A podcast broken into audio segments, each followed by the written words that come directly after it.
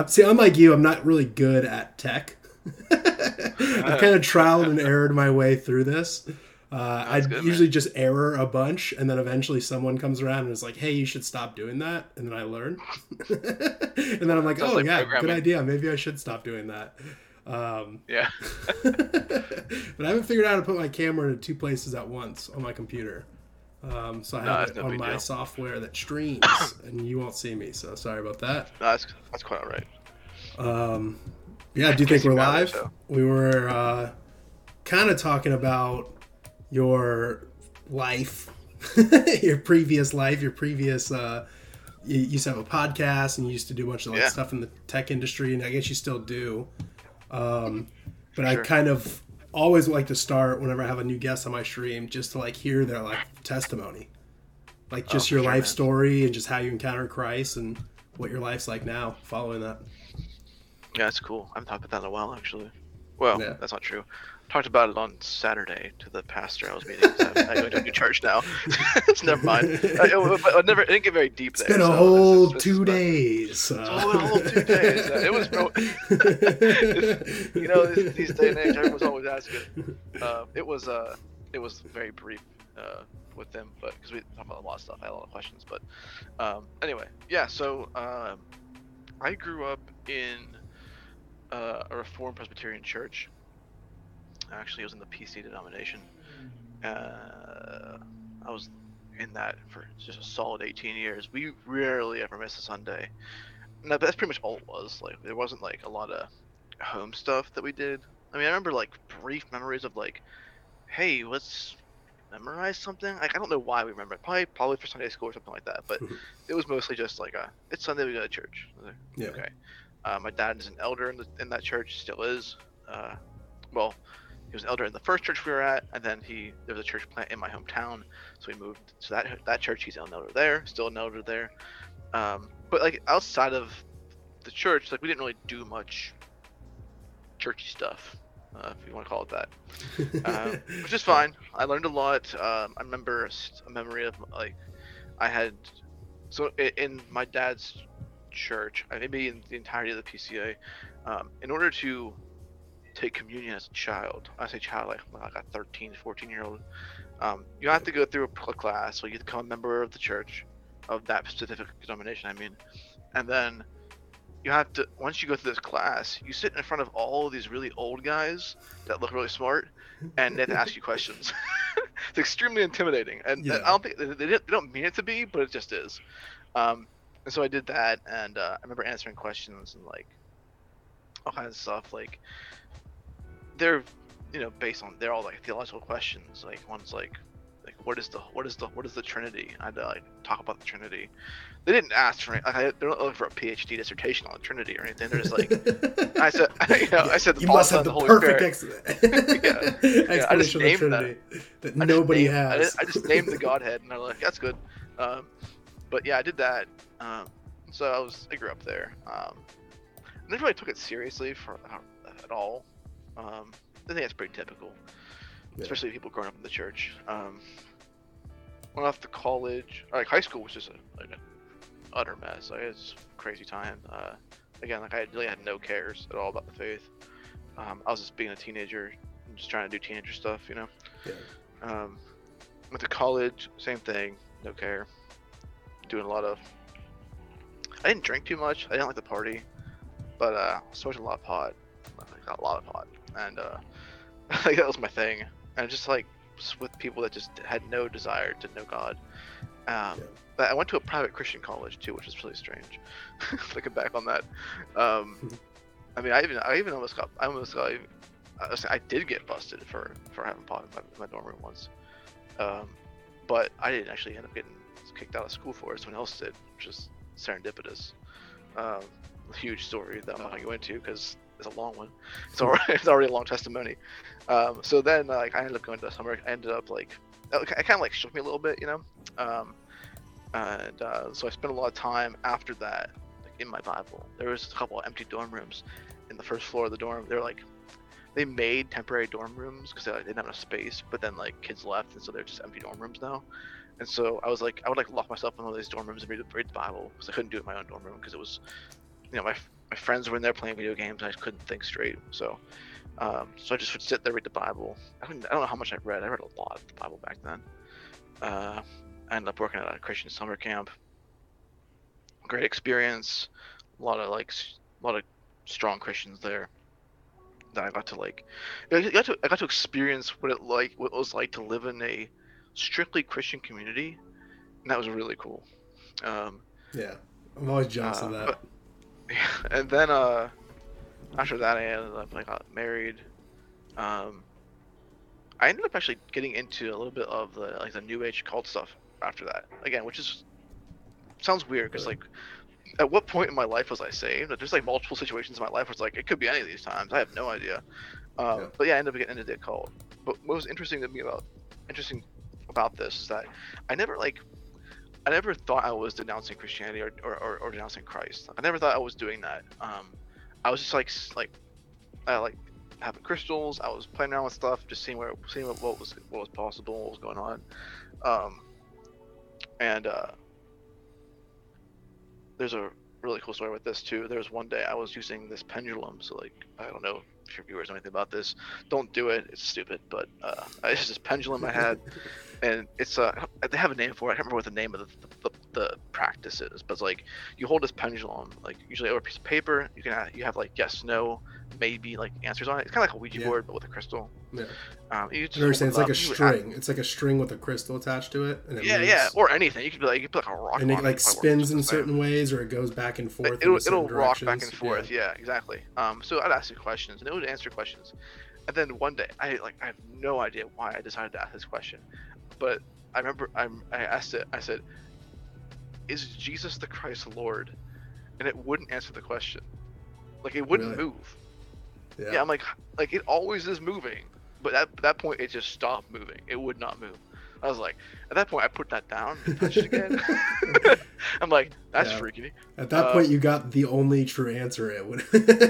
yeah, probably. A non-answer like, is the only I'm true answer. I'm, I'm answering that. Uh, and then it took me like another year or so to be like till uh, I was actually at work, right? So I was at work watching a bunch of videos about the rapture, and I was like, oh, dang, if that's real, I'm, I'm missing it because I'm not living my life right. That's what, that was, my, that was my, my thought process back then. Um, that's what kind of kicked off me being really serious about my faith. Um, yeah. And so like, I went through, I was uh, in the independent fundamental Baptist crowd for years. Uh, and now I'm back in the Reformed Presbyterian lifestyle. Um, just feels right to me.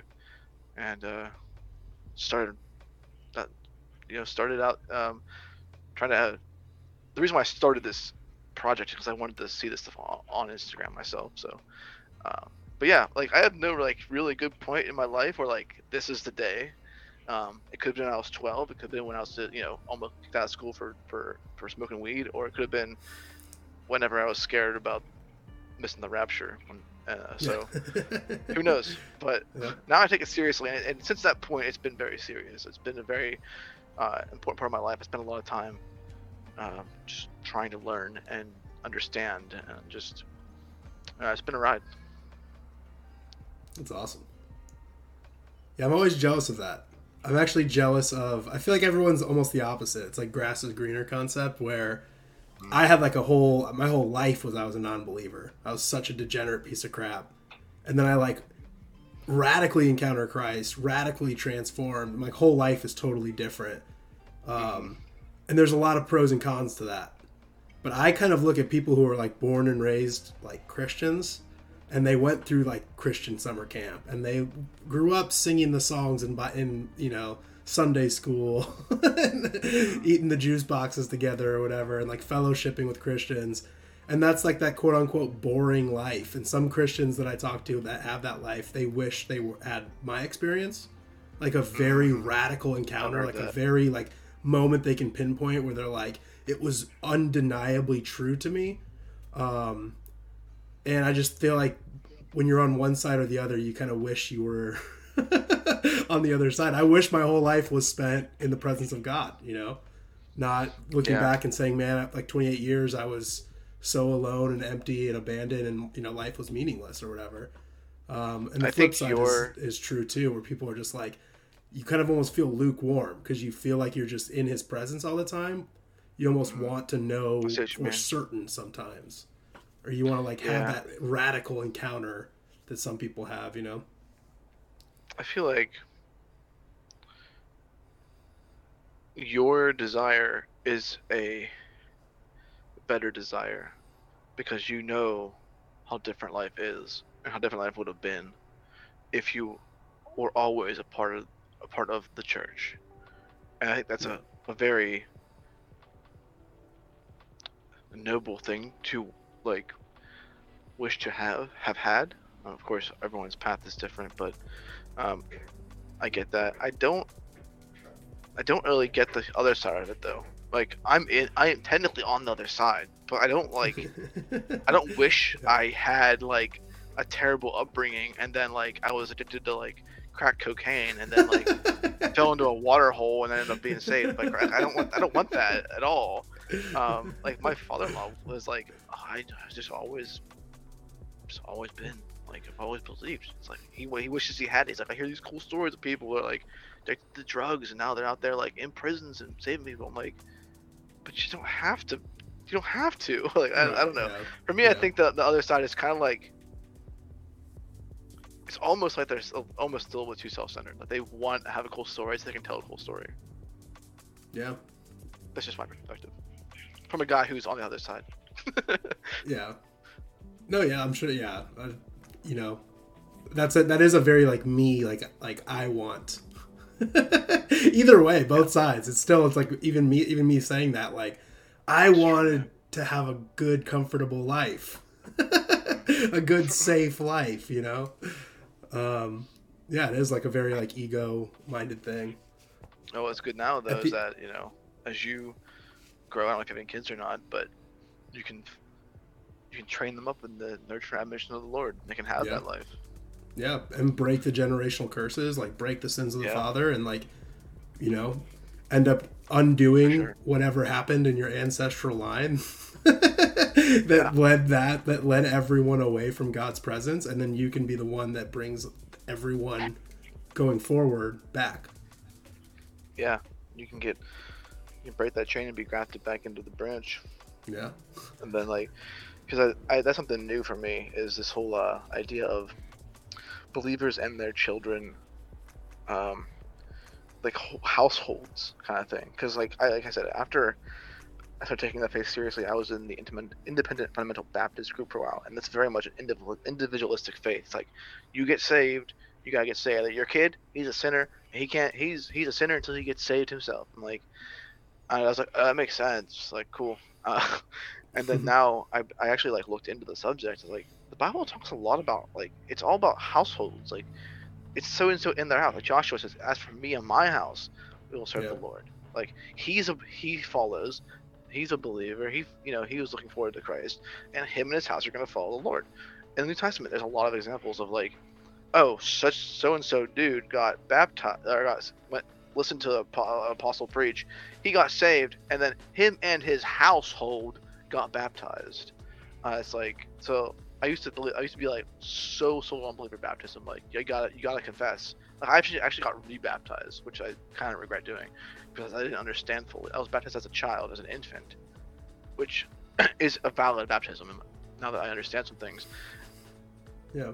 But then I, I but that, that's a big debate, though. Know that. You know that's a big debate. Oh, of course. oh, yeah. I'm not, I'm not you know that's a, right. Half my viewers just got mad at you right now. that's fine. Hey, you know what? You know what I've learned when it comes to posts? When it comes to posts, you gotta make people mad, right? Yeah. yeah. If you're not, if you're Absolutely. not, if you don't Absolutely. stick your foot in the sand and and piss some people off, like they're you're you're gonna have a, you're gonna have a lukewarm post. Like, exactly. And yeah. there's things I say. I'm exactly. like, I'm gonna say this because this is what the Bible looks like it's saying, and people get really mad. Yeah. Like some of my most popular posts are like people like yell at me in the comment section saying I'm a stupid idiot for saying that. Yeah. I'm like, look, guy, I just like there was literally one post. I literally like, like quoted the Bible verbatim. like right, I just said yeah. it. I just like I just put it like a little bit more in like how, how I would say you, it. Like, sir. like it literally says that in the Bible. Like like look at this. Like, yeah. I had this. I'm off topic now, but I had this one lady message me. I think it was a lady.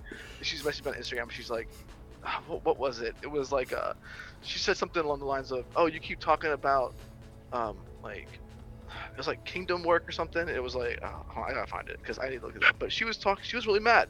She goes, "Hey, uh, like, like you're talking about like going out and doing and conquering and all like you know spiritually conquering, of course." And she's like, she's like, "Where is the verse that says this?"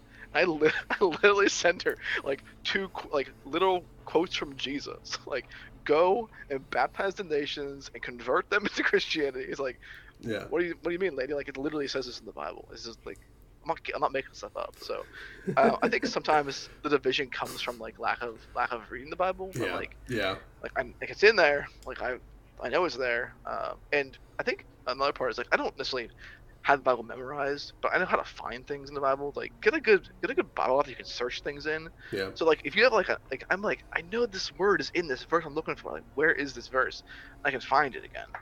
Um, and so but yeah like i know i did say like the baptism thing and yeah it's a very divisive topic uh it's it's i think it's fine like it's i'm convinced of i was convinced one way and i'm convinced the other way in yeah. a year from now or 10 years from now be convinced back the other way? Probably maybe i could be like i don't know.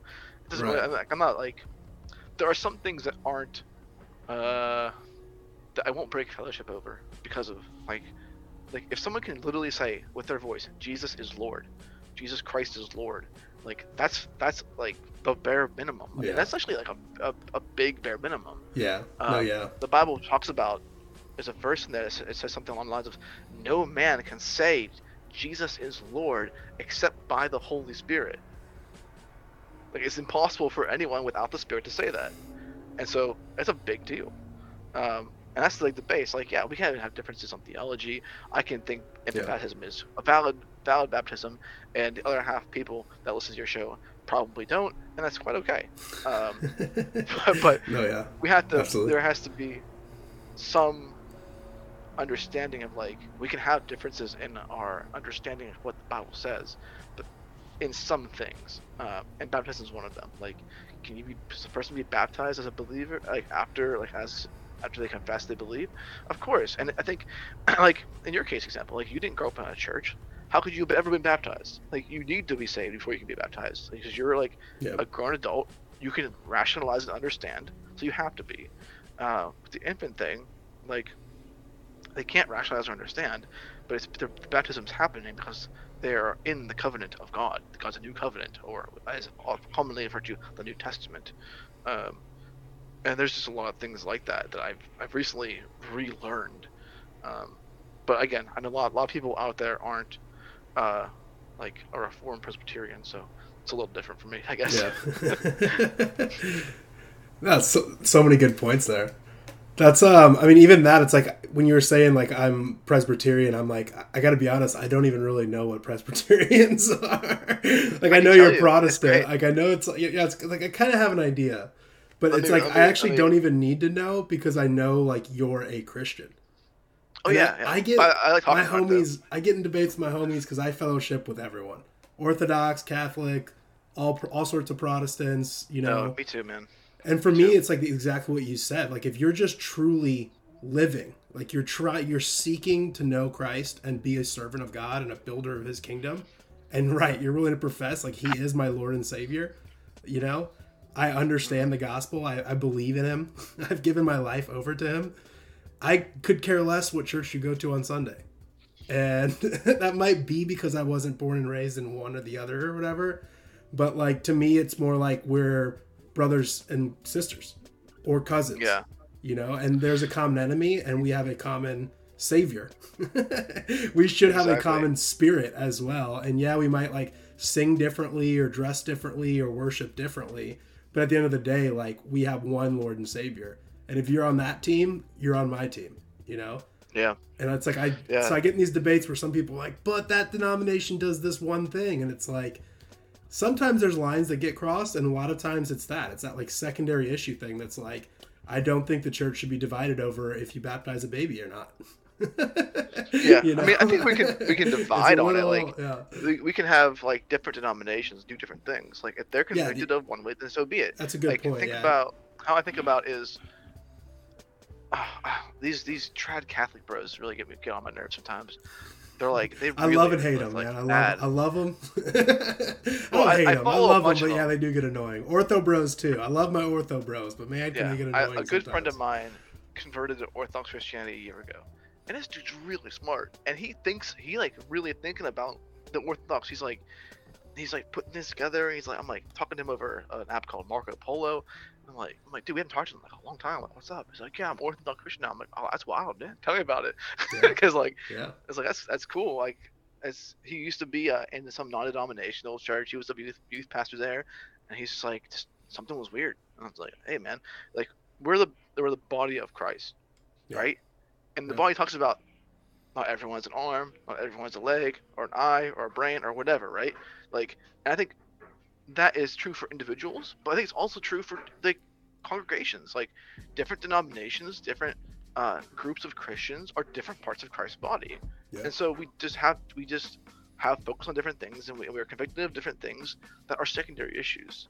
Like they're not gonna make or break. It wouldn't make or break, make or break fellowship with me. Now there are some denominations that are extremely strict, and they will break fellowship over that. I understand that. Yeah. Um, I recently started going to a church.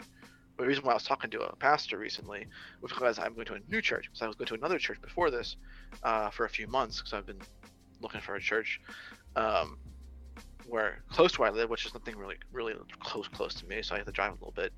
Um, and the last one I was at, like they actually kicked somebody out of their congregation because they they were believed that you could only be baptized if you're a confessing believer.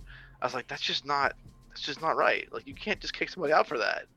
And so I was like, this isn't. I'm not gonna stay here because that's way too.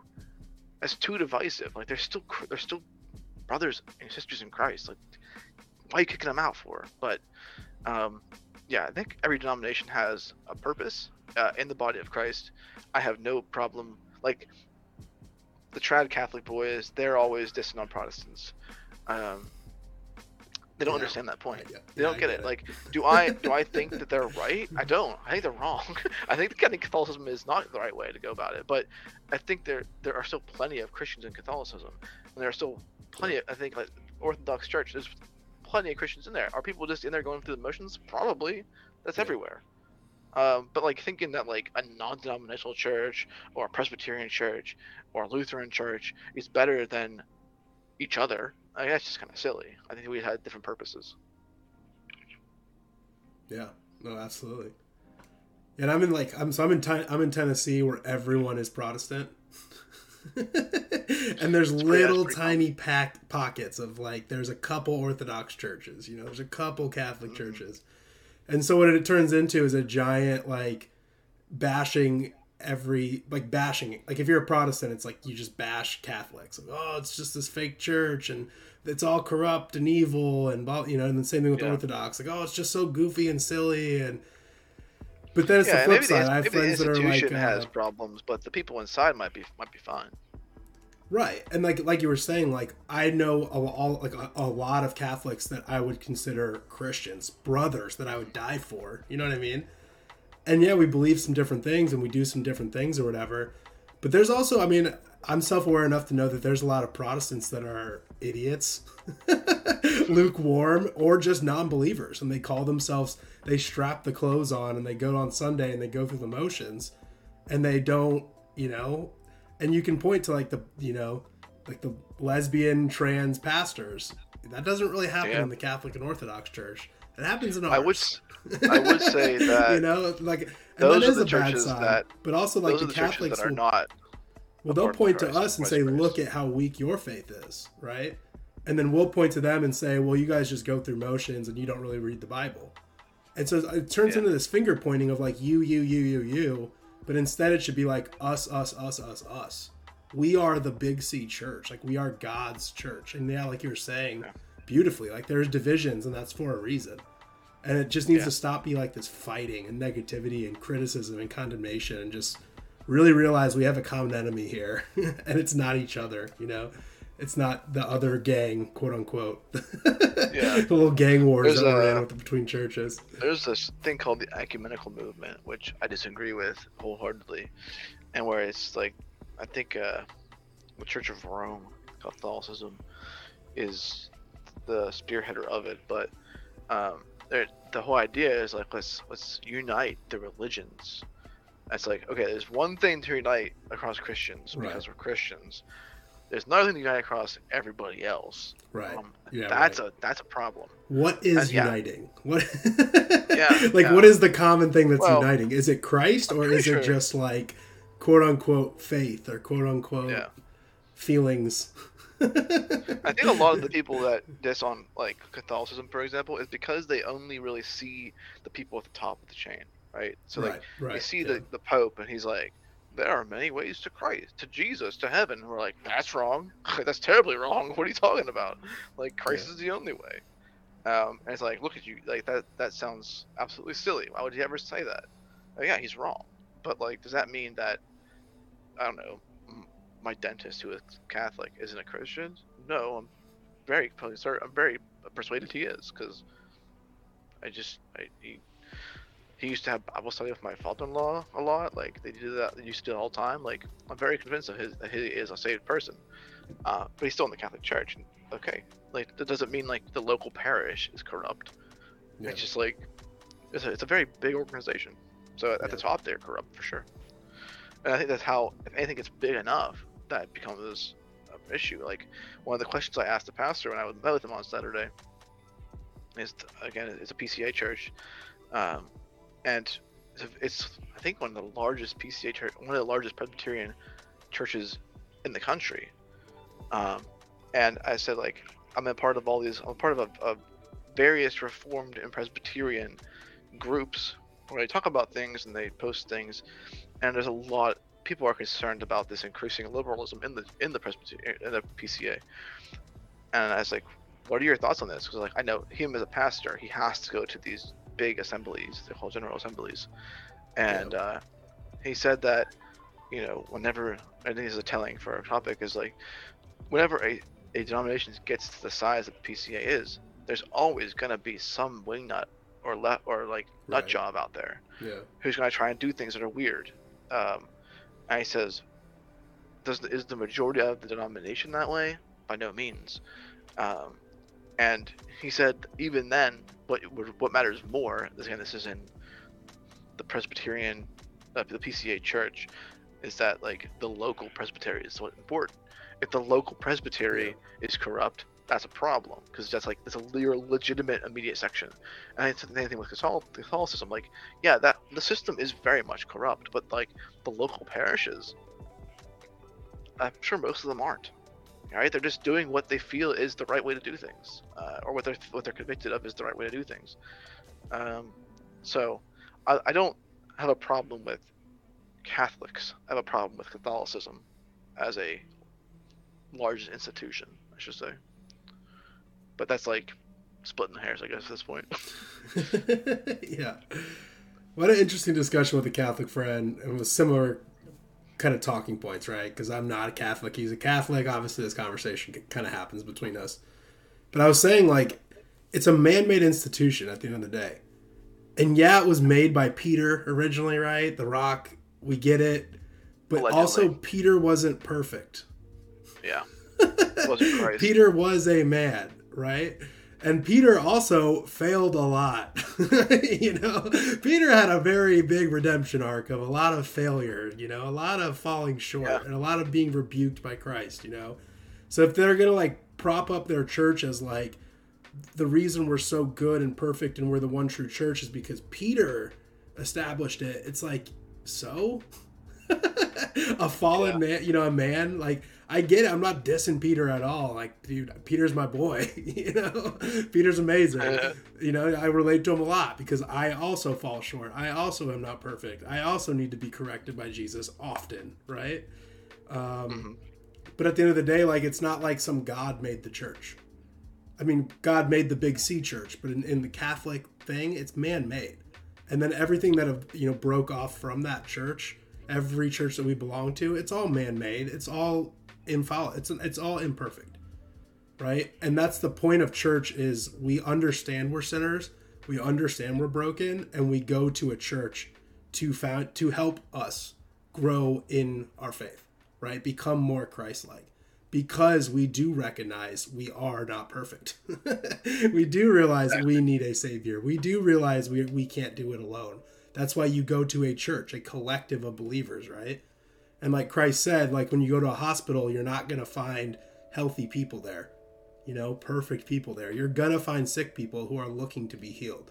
And you go to any church, any denomination, you're going to find a collection of people who are seeking salvation, right? Who are seeking to be mm-hmm. Christ like. So this idea that like there is one true church and we've got all the answers and everything's correct and it's like I'm gonna go out on a limb and say you don't. logic, just claiming, just claiming scripture, and uh... just general basic logic tells tells me that you don't have it all figured out. You know. Um, yeah. But yeah, it's interesting. It's interesting, and I love encountering people like you who just like get it who get it and then are willing to like go out and put put it out there. Like be bold, yeah. be active and proactive, like on the internet in front of everyone. Willing to take those slings and arrows from people in the comment section. Yeah, it's, it's halfway halfway taking it because no one knows who I am. but st- I mean, but yeah, still. yeah. I still have to deal with it. Yeah, but yeah, no, still. I mean, and it still is your time and energy and resources invested in. People know who I am. There are people in uh, in a small group I'm part of, the membership, they know. Some of them know who I am, uh, but yeah, yeah. the general audience of Instagram has no idea who I am, which is fine. I don't want it to be about me, so uh, that doesn't mean I won't ever like make myself known or like. Eh, probably not. Um, I probably will someday, just whenever the time's right, you know. Uh, but you mentioned like being out there, being bold, taking shots. Um, when my first son was born, I had a real fire under me to like do something and build something. And I tried a lot of things that failed. No, granted, I've been trying a lot of things since I was like 16. I'm 34, and they've all failed. so like, I'm still working on getting something to not fail. But like, I'm really just trying. I'm like, I need to like, I want to build something. Like, this is, this is my son. I pass something on. Like, I want to build something that like he can be like, wow, my dad did that. That's crazy. Or that's wow, that's, that's epic or whatever. Um, so I did a bunch of stuff, and then I was inside of uh, everyone knows the well, most people who I talk to know the account Trad West. Um, yeah, yeah. I was a part of his. He had like a men's group brotherhood thing. I joined that for a while, and so I talked to I still talk to him occasionally actually, and we're just we're just talking. I was in like his like elite group because I was like, I'm gonna give you a bunch of money and just like talk to you. So I'm curious, what what the heck you like? How do you have this big Instagram account for like talking about trans stuff? Um, and I was talking to him one day, and I was oh sorry, I was helping somebody out with something. I was like, just talking about whatever, and he comes to me and says, "What you just did there would make a great Instagram account." I said, "Okay, cool." I was like, I've, always, I've always been making stuff, so I, I can try it again and uh, I actually made this account, Stoic Christian, in 2016, 2017, but never touched it. Like I just made it and then forgot about it. But I remember, oh, like I remembered I had it. Like I had the password saved. I had all of it. Basically, I was like, didn't elaborate I was, any further. you know, back then I was like, I, I was like into stoicism. I'm like, I, I like I vibe with these guys. I, they say some pretty good stuff, but like, yeah. but like I was still like, I'm like, I'm, I'm for sure Christian though, like for sure, for sure. so like, yeah. I was like my the plan originally was like blending the two together and be like, where do they meet? But I never did it. Um, and then he comes to me and he says, uh, comes to me and he says like, you know make something. Like here's how here's how here's what I t- do these things. I'm telling you how to do this. Like you can build an account. Um, a lot of a lot of hustle a lot of grind. That those early the first hundred followers are the hardest. It's like absolutely yeah. ridiculous. Um, but he's like do these things day in day out. And it's like if your content's good people are gonna come people are gonna keep coming. I said okay. So i started making stuff. It was originally about like uh, journaling and knowledge acquisition um, and now it's not. Yeah. I mean, it kind of, I was say, it's probably shifted a little bit since then, but still kind um, of, yeah. for, for, for, for, for everyone listening, I do still do that stuff. Like, I have courses that are uh, that I sell. People in the in the in the group the group I run, the fellowship, they get all that stuff for free. So like, I still make that stuff. That's still something that I very much like do myself, and people that are in the fellowship want to become better men and stronger men and like intellectually stronger, spiritually stronger. And so like I'm sharing with, with them what I've been what I've been doing to make myself better. And so I still do that. It's just the the like the face of the account isn't that anymore. It's obviously much more spiritual. Um, but yeah, like I started doing that stuff. Like I was like talking about like journaling and like how to, uh, you know, build knowledge on top of itself and how to like use these systems that I, I that I've been using for a while. Um, and also like as I change systems, I update and like let them know. And then I started just posting. I was like, well, this is the Stoic Christian, so like I'm gonna the Christian stuff too. And then it just kind of never stopped. like it just, it just kept going. I'm like, okay, I'll just keep doing this. Um, and people started liking it. Like I, but well, like, I just started making things that like I wanted to see on my own personal page. Like if I was on my personal page scrolling around, what did I want to see? I wanted to see this stuff. So I started Yeah. making that stuff. Yeah. Uh, I guess people wanted to see it too. So it's it's been doing pretty good. I'm like I'm thoroughly surprised by how well it does, how well it's been doing. But um, it took a very long time to get there. Like anyone out there listening that wants to like build something, uh, like an Instagram account, they want to like make stuff. Just just know it's gonna take a long time. Like I said, I've been Yeah. I've been creating content online in some form or another since I was about 16, and I'm 34, and like this is the best Instagram account I've ever made. Um, and other things I've done in the past, like have done okay. Um, just nothing.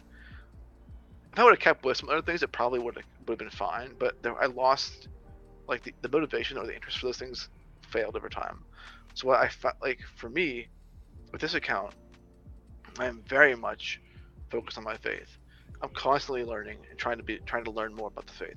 I can share those things, and also at the same time, I'm still like the way I'm learning and when I'm like the way I'm taking notes and categorizing all this information. Like I can use that inf- I can use that system to help other people do the same thing. And so what I'm doing is something that I like to do. I already do it. So like if you're out there and you want to make something, first like it's gonna suck at first. Like 100% gonna suck. Uh, a quote that I like to hear, I like to say, is from a show called Adventure Time, which I don't watch, but I- watched it before, like a while back, but I don't watch it anymore. But there's a, a a dog in this show, and the dog talks to his friend, who's a boy named Jake. He said, and like Jake gets mad because Jake can't do something, and the dog says, "You know what, Jake? The first step of being kind of good at something is sucking at something." so like Yep. Be okay with like it not being good. Because honestly Yeah. like no one's gonna see those first things anyway. Yeah. let's be serious. Um and like Yeah, as you're 10 building the thing build what you want build what you want to see. Build what you want to hear. Build what you want to watch. Like if you're gonna do video make what you want to see. Like if you don't like it then no one else is gonna like it either. Because like you need to be able you need to be into it and like it in order for it to work and then just just be patient like it's that's the hardest thing ever like yeah. yeah. everyone's always looking at numbers all the time Yeah. It's. I and used to drive myself crazy impossible. with that.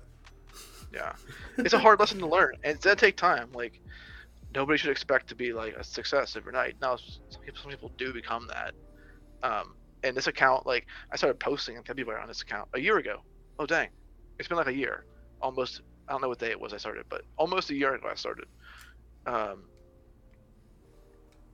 and so it looks like this account just like out of nowhere just like skyrocketed but i've got years and years and years of just like trying things and failing Yeah. and Yeah. you know it's like a good quote from like uh, thomas edison it's like talks about like how he failed a hundred times making a light bulb he says i didn't fail a hundred times i learned a hundred ways not to make a light bulb Yeah. Like, oh, you're yeah. learning stuff. That's awesome. Yeah, the, I yeah I used to get obsessed with the numbers too, where I think after like twenty episodes or something, your first ten episodes are going to be trash no matter what, no matter what you do. Like you're saying, and you got to learn what not to do, and you got to learn like your voice and what you want to do. And I've spent more than ten episodes doing that. But I was like, I, I. I kept realizing like I'd, I'd be like, man, I only have like twenty like listeners and viewers. And then it's like, you know, a couple months later, be like, man, but I like only have like 50 people that watch, you know? And it's like, oh, I only have like 100 people. And then all of a sudden one day I'm like, I have like 500 people. and it still is kind of like, man, I should. You kind of get down on yourself. You're like, only 500? It's like, well, like, look what you just did. You just slowly yeah. built that up, right? There's posts. And 500 there's is posts. like, yeah, I'm not famous and making money or whatever, but that's a church. yeah, that's this. a big like, sized church, big church, you know. If you but think about when like, it's just numbers on a screen, it can seem so like, yeah, oh, it's only this, it's only this, it's only this. It's like, or that's 500 souls that I'm potentially helping, you know. That is about, a big deal, even if it's 10. That's a big deal. That's 10 people that you can be helping, you know, or inspiring. Think about motivating. doing what you do. This is for anybody out there. Think about doing what you do. So, like, we say this account has 15,000 followers on it, the Instagram account if I had to stand in front of 15,000 people and say these things, yeah, I'd be super nervous. a That's stadium, a lot of people. Yeah. 15,000 people. That's like a college serious? basketball arena.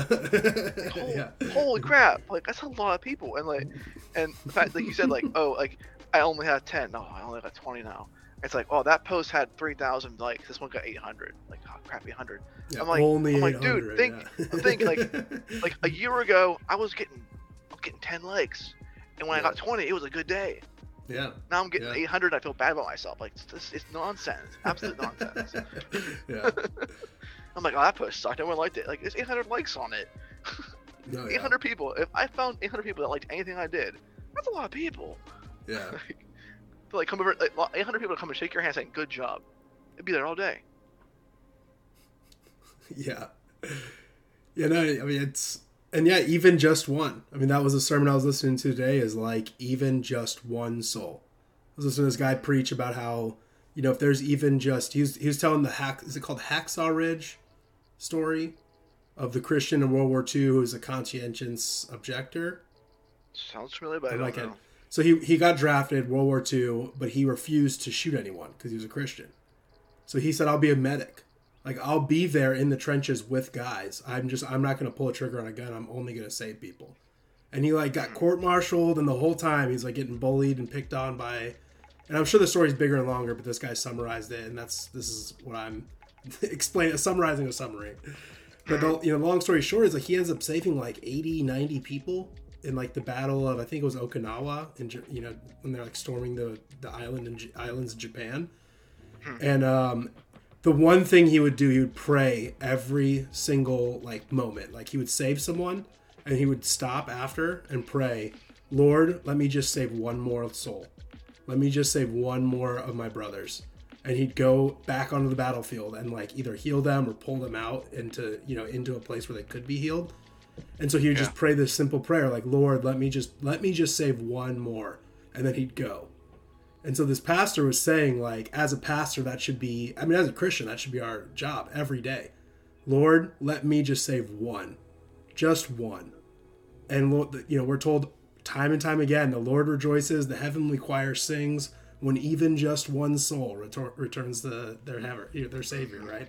Their Father in heaven into his presence but we kind of get wrapped up in this world of technology of like i only have 800 likes on my post. I only have it's like or you know i have a handful of people that reached out and said my testimony like inspired them to become believers. That's, that's souls awesome. plural. Yeah, and i can um, still even after that i'm like man that's awesome. Good job. Pat myself on the back. And then you know also all praise be to god truly but then still, the next day, I could legitimately wake up and be like, well, I didn't get enough. I didn't do enough. Oh, I, I, need to be doing more. It's like sometimes just that uh, one uh, is all that matters, and that's what God needs that, from you, needs from us. That reminds me of, of two things. Um, the first being the quote, or not? It's a, it is a quote. So, you you mentioned in that story, the guy would pray and then he'd go. He'd pray and he'd go and this is something that I have kind of been pushing in some of the in the groups I run, where we have to be doing, we have to go out and do things. Yeah. Um, too long have Christian men sat idle and let evil increase. It's yeah. done. You gotta stop it. You gotta stop doing that. Absolutely. And it's unfortunate. Unfortunately, our generation. Now, there's two quotes. There's a quote from in Lord of the Rings, where where Frodo's like talks to Gandalf, he says, I wish it wouldn't have happened in my time. And Gandalf says, Nobody does. But all we can do is deal with deal with the time we've been given. So like, yeah, yeah, it's we have been handed a very terrible situation, and it's only going to get worse if we don't stop it. If we don't stand up and stop it. And good Christian men have not stood up and stopped it. We've been there. There has been a just leave us alone. You can do what you want mentality. Evil will not leave us alone. It will never leave us alone. It will increase and increase until it can overtake us. It has to stop now. And so, unfortunately, those of us in our 30s, our 40s, our 20s are the ones that have to do this now. And it sucks. But if we don't do it, our kids, our grandkids are going to have to deal with something even worse. Yeah. Um, second quote was more directly to the send and go thing, whereas I don't know if the exact quote is, but I have basically have my own quote now that is a quote because of this quote, and it said I go on, on the lines of, "We must pray because everything is in is in God's hands. Everything is up to God, but we have to go and do as if everything is up to us."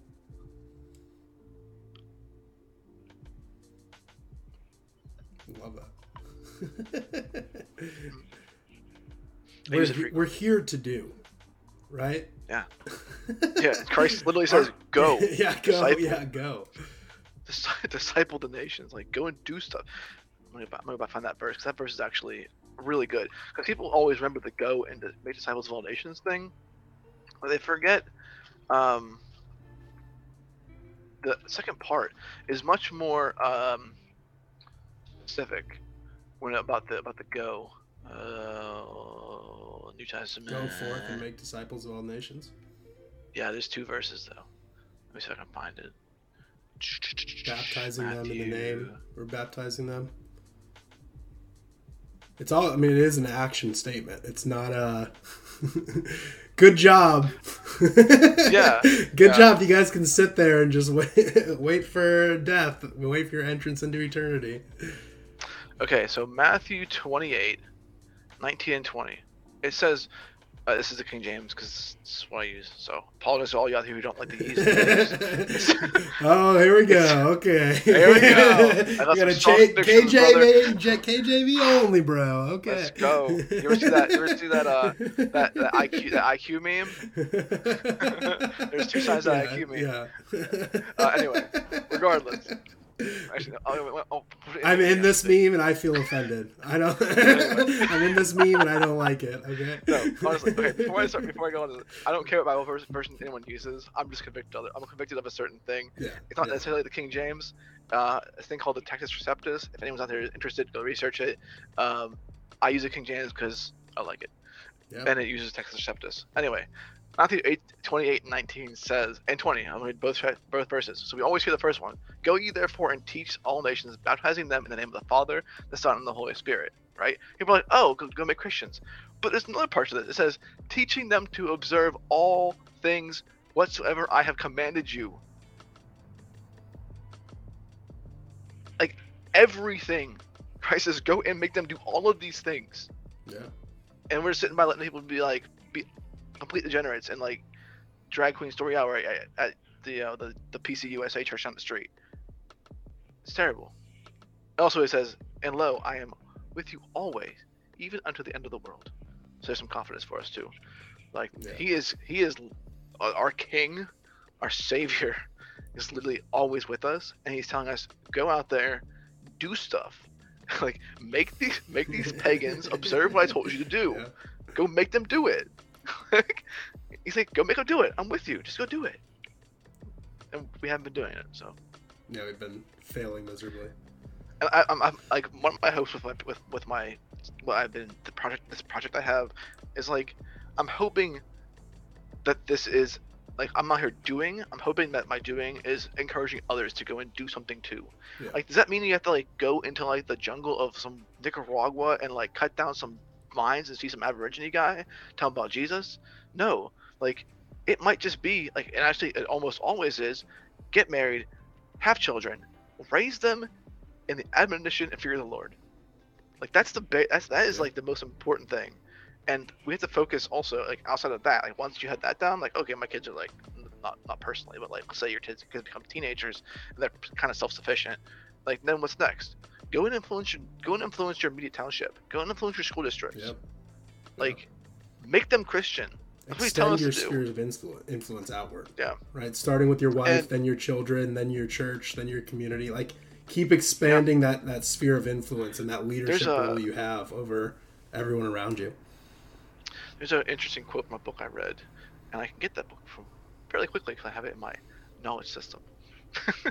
Um, so there's a book, a book called the, the, the, Battle for the Biblical Family by a guy named uh, Scipione, S C I P I O N E, um, George, and that's his last name.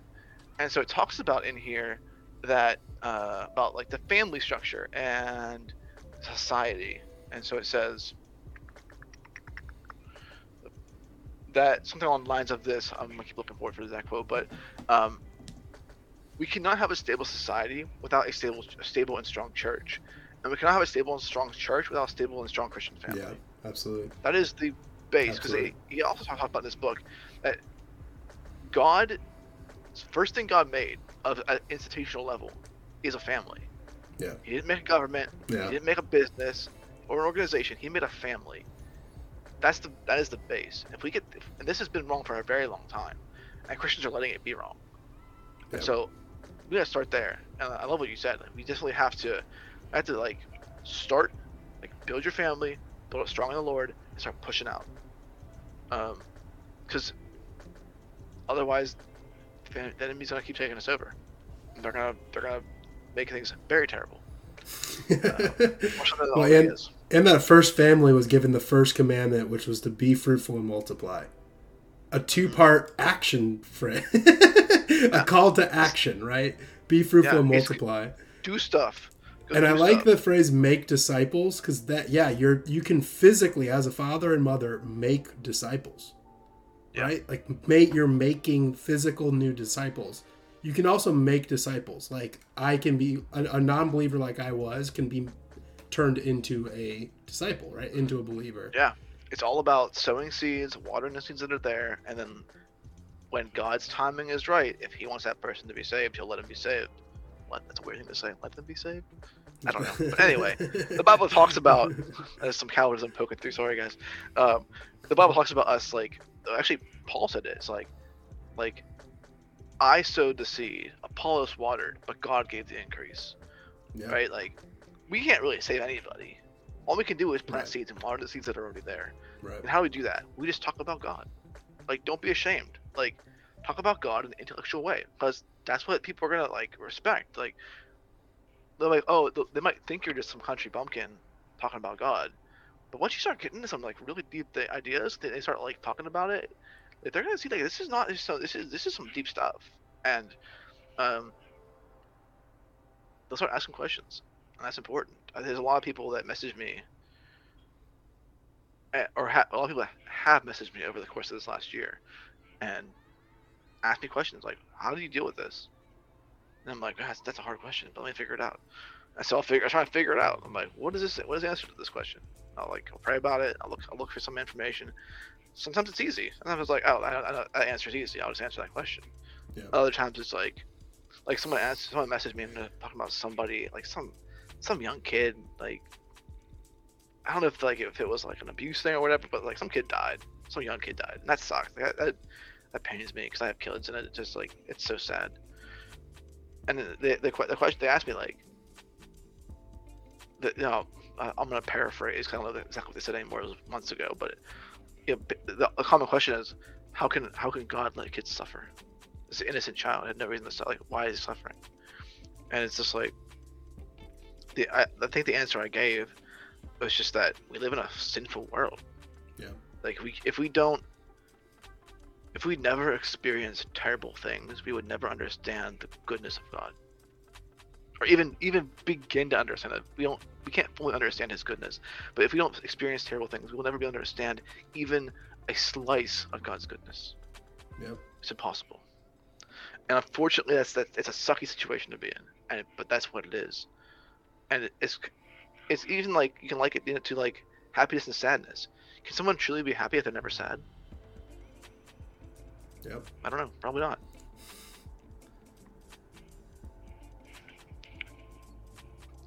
Love that.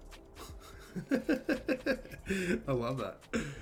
I always like have like a good point to bring up, and then you like answer it for me. Well, sorry about that. Perfectly encapsulate all the, all the, thoughts in one. Um,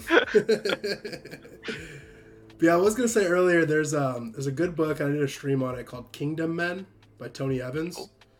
And he right really harps on this awesome point. He brings up um, the book of Joshua.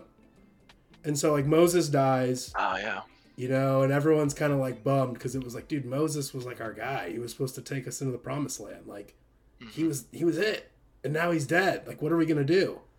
And God tells Joshua, get up and go. like, what are you doing? Oh, Stop! I have a plan for you, and just because Moses isn't here anymore doesn't mean that plan ends. You know, yeah. you guys, you Joshua, and you, the people, need to get up and go. I have a mission for you. Like your plan doesn't just end because things don't go your way, or like times get tough, you know, or things become like you're saying, yeah. like I can't understand why God would. It's like who cares? God doesn't really care about like your understanding or your feelings about it. He's got a mission for you, and you got to get up and go. Like, yeah, exactly. Yeah, and exactly. Like, why? Why does it matter if we understand or not? We just have to go. We just have to have have have faith in Him trust in him and go and do build his kingdom you know? It's really good. in any and all ways. Since i have been making this account i made this account and i made this account before i was fully convinced of the reformed view of christianity or reconvinced. Uh, i'll say convinced because when i was a kid i didn't probably understand it. Um, and presbyterianism and how it started and all this history, um, and this kingdom idea. Because when I was an independent Baptist, it was all we're gonna lose. It sucks down here. We're all gonna die, but Christ will come back one day, and then then the kingdom will be here, and it'll all be fine. And then and then devil come back out, and then it's gonna be crazy again, and then devil's gonna get thrown in the pit, and then we'll be fine again. I'm like, wait, what? Like that's like now that I think about, it, like that's a really weird thing to think about, like how there was a lot jumping around. But anyway, um, but now I'm like totally convinced. Like I don't know, like eschat- eschatology, like what is 100% correct? Because like that's such a hard concept. But I do know that Christ's kingdom is now. Christ's kingdom is here. He has given dominion over everything. He is king. And so when I say when, I, when I'm talking about going and building his kingdom, I mean God like physically go out there and build something. Yeah. It doesn't have to be. It doesn't have to be a Christian thing. Like if you build something and you're a Christian, it's going to have. It's going to ooze Christianity. Like think about the first hospitals. We're Christians. Like Christians made hospitals. There was no existence of a hospital until Christianity was flourishing in the Middle Ages. It didn't exist. There's a lot of things. A lot of science that happened because of Christianity, and we have to get back to that. Like, does, does it mean like every person has to be a theologian? yes for the family, but not like an institutional yeah. theologian. Enough. Like you had. yeah, you have to be able to answer questions that your your yeah. wife and kids are going to ask you. And luckily, the yeah. kids are pretty small and they don't know anything, so it's easy. But um, like, but we still have to. You still have like, let's say someone was like, "I'm really good at." Oh, let's use me for example. I'm really good at writing code. All right, that's what I do for a living. I write code. Like, is there a way, and like I need to do that for Christ. You know, that's a weird thing to think about and how to recognize that, recognize that. But when I'm talking about for like going and doing, like I'm trying to build this, build this up, this project, to have others be encouraged to go and build. So let's say like someone's like, I went to trade school, I'm a plumber, I'm real good. Pl- I, like, I like, I, I like it. It's good. I, I, it pays well. It's like, okay, good. Then go do that like you're doing it for your king. Yep. Like if you're if you went into your king's castle to do his plumbing, how yeah. would you act and how would you conduct yourself? Do that every time you go into someone's house yeah. and do the plumbing, right? And it's going to it's going to ooze out into it, and it's going to be like people are going to know it's different, and the the uh, I call them the I, I, I call them the pagans. The pagans won't know why it's different, but they're going to know it's different. Um, yep. And cr- having Christian institutions, I think, is a huge thing that needs to start happen, keep happening or start happening again. There are some out there still, um, but is, when I say Christian institutions, I don't mean things that like only talk about Christianity explicitly. Like, there, can, there can be a Christian locksmith. There can be a Christian plumber. Like, and even then, if we have the diversity in our skill set and within our local church, that's good news. Then you can trade services. Yep. And you can build a community of Christians doing things for other Christians and other people who aren't Christians and that are around you.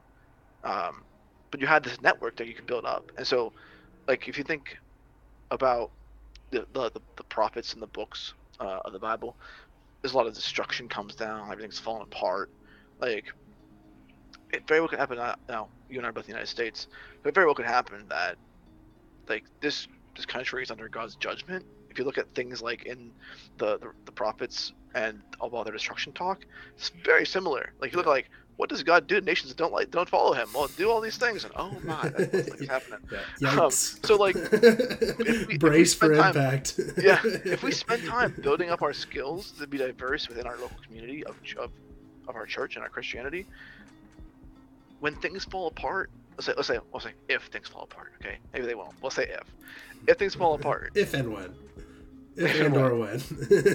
it's gonna. It's, it, it, it could. It, if there's a diversity in the church and skill sets, it will suck a whole lot less for them, the, the, the, local church, than it would for a pagan out on their own. And yeah. so think I think about this. If if we can if we can start acting the way God wants us to act, living by His commands, and building things for Him, whether it's strictly Christian or you know just a skill set, um, then when things fall down around us, the church is going to be such a beacon of light. It'll be unbelievable. Be like, oh, those Christians aren't suffering like I'm suffering. Like, it's going to draw people in. it could be a little bit dangerous. Don't get me wrong, but you know, there's things that you can do about that. Um, but this, they're gonna have they're gonna like they did something different, and they're not they're not dealing with the crap I'm dealing with, and it's gonna have this vacuum effect where like the church now has all the institutions that are still that still exist or didn't fall apart completely because we have all these net they had the network to support them within the local church and stuff. And so when people need something, they're gonna come to the church, that yeah. or a Christian that I need help, and then they they're gonna it's gonna be obvious the difference at that time. So that's something I've also been trying to like really be mindful of is like how can I build my own skills like so I built my kids a swing set like physically built a swing set this That's year. Awesome. I built a fence. Like I'm doing That's things awesome. that like a programmer doesn't usually do. Yeah. Right? Like, yeah, you're supposed to be a nerd, code. dude. What are you doing? Yeah, exactly. I'm like, I'm like, I have to be able to do these things. Like, you're supposed to like sit around all day. yeah, learn how to grow food. Learn how to grow like herbs for medicine. Like, just go out and start learning stuff. It's it's super valuable. And again, this is why I have a a knowledge system in place that I I share with people because it's invaluable. Oh, and again, yeah. if for some reason everything electronic electrical gets damaged, I'm screwed. But that's okay. no, that's awesome. No, I love that. Like that's what my pastor, my church was talking about this weekend. Is like servant minded. Like we're called to be servants first and foremost. Like the first, you know, when when um John and James' mom goes to Jesus and is like, "Put my kids at the best thrones," you know. Yeah. And Christ is like, yeah. are, "Are they willing to serve? Like, truly? Do you understand what's about to happen? Like, do you understand the price that's going to need to be paid to do that? It's not to be served. It's not to sit on a throne and be served like you're some king. It's you're going to be sitting on these thrones so that you can serve, so you can sacrifice. So I love that. Like, we need to be so servant minded, not." Selfish minded, me minded, pleasure seeking minded. Of a, of but the uh, read the thing, um, just real quick, and I'd love to hear about that book. So don't forget, don't forget sure. that. But the um, like the Protestant work ethic versus like a secular work ethic, which is what we have right now in America, because like what you're saying, like we lack Christianity in our institutions. There used to be like a good old Protestant work ethic where like every single nail that someone would put into a barn would be for the glory of God. and it would be Let's such go. attention to detail and craftsmanship and like you're not just building a barn to have animals in. Like you're building a barn that's going to bring God glory. Right? Right? And that's why like America was built so well.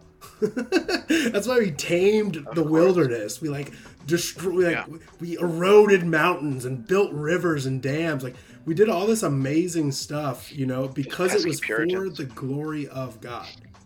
And now we yeah. live in like a secular minded work ethic, a secular society where everything is me focused. It's like, how do I get profit out of this?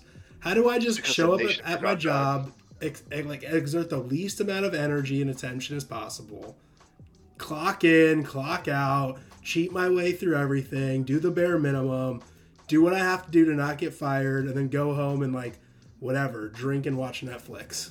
yeah, exactly. But like our actions aren't like for the glory of God. They're like me, me, me. How can I benefit? I want, I want, I need, I crave, you know? And like you were saying, like when the institutions, when we reclaim what has been lost, me, you, and all the bros out there watching and listening, when we start getting our act together and reclaiming what's been lost, rebuilding the society, there's going to be a re a reinvigoration of that Protestant work ethic where yeah. our hands, what we do with our hands, what we build, what we grow, what we do, say, create, is going to be for God's glory and not for like our own selfish gain. Amen. I haven't seen that in my own life ever since I'm like getting serious about the faith, and more so now than even before when I was in the independent Baptist group. I became, like I like re re accepted the fact that like, or not the fact that, but re accepted Reformed Presbyterianism was a was a type of Protestant like I have been working differently.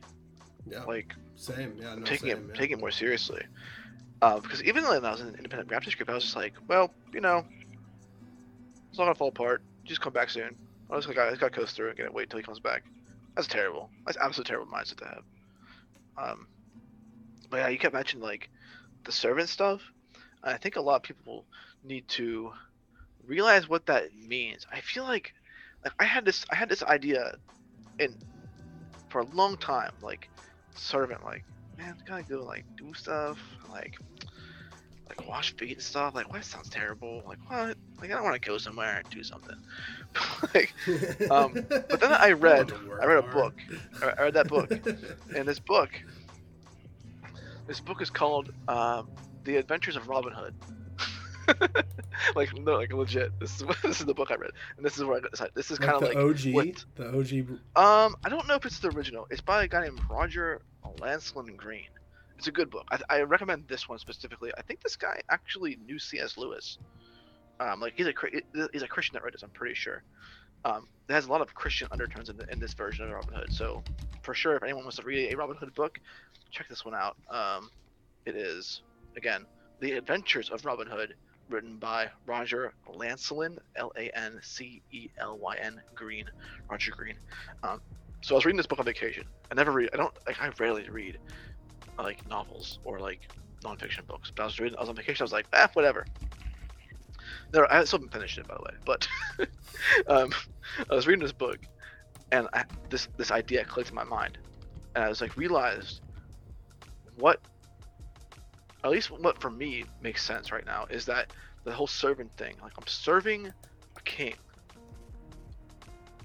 right? Robin Hood in this in this version of Robin Hood, he is doing that exact same thing. There's a king who is not in his kingdom right now because he's somewhere else. Like in this version, is but he got captured. He's like I was on a crusade and like the Muslims took him or something crazy. Um, and so Robin Hood's like was here. There's an evil king that usurped the throne and he said, "This is not his kingdom. This is I don't know whatever the guy's name was, Sir. Uh, I don't know whatever. This is this is the king kingdom, and you're not the king. So I'm not gonna listen to you. You're terrible. I'm gonna go out there. I'm gonna keep. I'm gonna recruit for my for my king, and I'm going to keep building up for my king until he returns, and we're going to kick your butt." so, um, is it John? Realized, is it Little John and King John? Um, I think his name right? is King Richard. King Richard King is the Richard. name. Little John is actually uh, a monk in the book. Okay. He's a fat, stout monk. Easy. Let's not body shame, okay? He's a Little John. They're, they're, yeah, little. They're, yeah. it, it literally says in the book. They're hitting him with a one-two punch. They're calling him short and fat at the same time. That's come on, man. That's not cool. I think Robin Hood goes. Not cool. talking about Robin Hood. He's like, he's like, oh, you're quite a stout fellow. um, yeah, he's a big guy. um, or rotund. Uh, it's the body positivity podcast. All right, let's uh, let's be respectful of people's emotions and feelings here. Nah, fat. Actually, in Thomas the Train, the original books, the guy who's the conductor or in charge of the train tracks, he didn't have a name. He was called the Fat Conductor. yeah. yeah. All right. Um, but I love anyway. that when I talked about Zacchaeus because they they they, they um, oh, I forget the phrase too. But when that when G, when Jesus encounters Zacchaeus, the tax collector, the yeah. Bible like multiple times calls him short. like the short, short, short Zacchaeus. Like they really, really made wanted you to know like this guy was a short little man. You know, he had to climb a tree, man.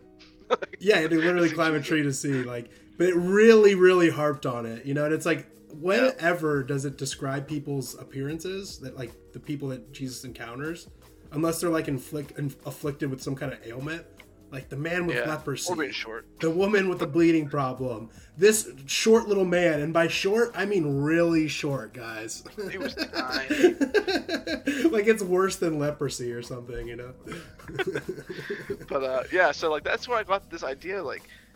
Like before, it was like serving. It had this, it had this weird connotation to it. I think it's because there was like, I think because the effeminate Jesus was so strong back then and even it still is now. But now I see Jesus as more than just like he's not okay. He's not effeminate by any means, but that's like because yeah, effeminacy is condemned in the Bible. But yeah, um, you, had an awesome post about that. Oh yeah, I did write about that. That, like had, soft that men, soft men good. will not encounter the, will not enter. Yeah, people didn't like that. People didn't like that at all. I mean, people like, true. it got, That's it got, very it true. got great. Inter- it got great interaction, but people were mad about that post. Um, but yeah, so and when I started realizing like seeing like seeing Jesus as my king. Like in like reading Robin Hood that book, I was like I was in that I was in that world of like medieval kingdom stuff. I was like, wait a second, Christ is my king. Like I should be doing things as like Robin Hood's doing, but in a spiritual sense. Like I'm not gonna go there and like raw people, right? like that's silly. But right, like, right. like think about like I, I again I made a post a little more about productive. this as well, and people were like, "That's a terrible, terrible analogy." I'm like, or terrible, or they were complaining. I was like, it's like, look, person, I, I never claim this to be a perfect type of Christian of Christianity. It's just an analogy, and it's fine. So stop complaining. Um, but like once I started seeing Jesus as a King and a Lord, yeah. and realizing like that is that is Him like he is a like he's a strong character. Character is a weird way to say that, I guess, but he's a he's a strong man. Like, yeah, I it's a reverence, and so serving him has a whole different mind, whole different connotation to me now. My mindset is different, and so that's why I want to get people people get out of this is when you hear be a servant or be a servant leader, like yeah, or a lot to be a servant. Like, remember who you serve. Like, Jesus, yeah, he is gentle and kind and loving to his sheep, but he is bold and fierce to the enemies and those who will those who will hurt his sheep. And he is king. Like if you're gonna you need to be a servant, you're gonna serve people that are in his kingdom, whether they believe it, believe it or not, or understand it or not, or follow him or not. And so you need to act in a way that you're gonna conduct yourself as if he truly is your king because he is, especially if you're if you're saved. He's everybody's king. They don't know it yet. Right, right. I love that catch. That's a, that's a perfect catch right there. Yeah, every knee will bow. yeah, all knees will Just bow. Do it an hour later. Pick one. yeah. Will it be of actual reverence or will it be out of out of uh, hasty submission? yeah. that's awesome. Yeah, I did love. I mean, that's that was a great post you had, and I've heard that explained very well on, on a sermon before about I forget what the word is, but Paul uses that word effeminate. And yeah. it really does mean some people try to excuse I love when people try to excuse like they'll quote something that's like a list of things, like a, that's in a list of things where it's like don't be this this this this this and this. And yeah. everyone will agree on everything except for the one in that list that says don't be an effeminate man. Oh well, what he means by that one is uh Oh, he didn't mean that. oh yeah, it's like Let's well, pick something uh, out of here. And then you like, you just explained it so perfectly well. I'm trying to bring up the post where it. I what have, it really means the, is like it's it's it's uh someone who's a, like a soft man who's like who's unable to like control their flesh, right? Someone who's like yeah, yeah. I broke it down. So I have the the entire post from uh, Substack in front of me, and that. So if you if people don't know may not know this, you can go on. I use uh, BlueLetterBible.com. It's yeah, super yeah. easy to use. Yeah, Click on awesome. these things. You can get into the Greek words like. So so for my for my for me like I'm using the King James. It uses words that are, they were they were. Sometimes words back then meant different things than they do now. Yeah. Yeah. Um, one one being nation. Like when we hear nation day, we think of like a country, but back then a nation was a group of people that are usually close in kin. Like a very lines. large group Your of people, like a like tribe. Actual, yeah, bloodline. Yeah. Yeah, they, actually, like they were all pretty much a family. Uh, just a very large one, and they were extended out. So like, um, it's different. So there's there's different things. I always double check things. Um, I used to not be like, well, the Bible says what the Bible says, like this like country bumpkin kind of guy. And I was like, well, I gotta look into this. I need to. I, I like I know this is not the same word I use now. Um, so yeah, I did that with the word effeminate that's in there. Uh, First Corinthians uh, six nine is where it's at, and they use the word the, the King James translators translated a word effeminate, and I can't say that word because I don't know Greek. I have it written in Greek in front of me, which is yeah, yeah. It was like literally like the craziest alphabet. I'm like, I'm like, I've okay, never seen whatever that says. It's hieroglyphs but, um, or something. yeah. So I, I wanted to talk about how it, it can it's, it means soft. Like in the in the yeah. in the King James translators actually use that word in three other places in the King James Bible. So like they chose effeminate here for a good reason apparently. Yeah. Um. So I was like, I did like a feminine man is a soft man, and then I, I like, think well, Paul says it in Romans too. He says it in the First Corinthians one you said, and then uh, somewhere in Romans he says it too. Yeah, I think so. And it's a very deliberate, like it's basically a man who's not masculine. And that is yeah, also like a man who's not in control of himself, like a man who's That's like overly emotional and not in control. You know, like if you think you said a man who's not masculine, because effeminacy is opposite of masculinity, and it, people will think a good part about my page is like it. I am out here to promote biblical masculinity, so everything on my page should not make you effeminate in the biblical sense. Yeah. I'm, I'm, hoping that because like, yeah, I'm trying to learn what it means to be a biblical man, so I can be a better biblical man. I have two boys. I want them to know what it means to be a biblical man, be a man of yeah. God, a real man of God, and it's a lot of work, but I'm learning a lot of things. And this page is just basically what I'm just dumping things about what I learned. Uh, and so music to my ears, brother. hopefully it's different, right? Like hopefully it's different. But yeah, like one of the words I found came across was uh, you said like there's an excess and and and like not being sober as sober another word that's different now than it was back then sober just means like um moderation do things in moderation yeah um but yeah like it's like guilty of sins of the flesh is is what an effeminate man is they also use the word voluptuous I was like, I that's a word. I heard it before. I can't give a definition for it, so I looked that up too. It is, it says indulging to excess in sensual gratifications. Like, essence to excess. Like you're you're like you're overdoing things. Like you are you are steeped in pleasure, and and not in like real men don't numb themselves with pleasurable things. Like yeah. you're not gonna sit in front of the computer and watch porn all day. You're not gonna sit around and eat cake all day. Like that's not what a a masculine man is, and especially in a biblical sense. Like yeah, it's it's it's it's very specific when you look into it. And I think that's a problem. Is that like people just don't want to look into it, I guess. Well, it's the same with the meek, not weak, which also is a great post you had. And Thank I just did a stream a couple weeks ago where I just put all your posts up and talked about how great they were. Hey, cool. Man, well, this guy gets it. it like went it. through like all your posts, like, dude, this guy gets it.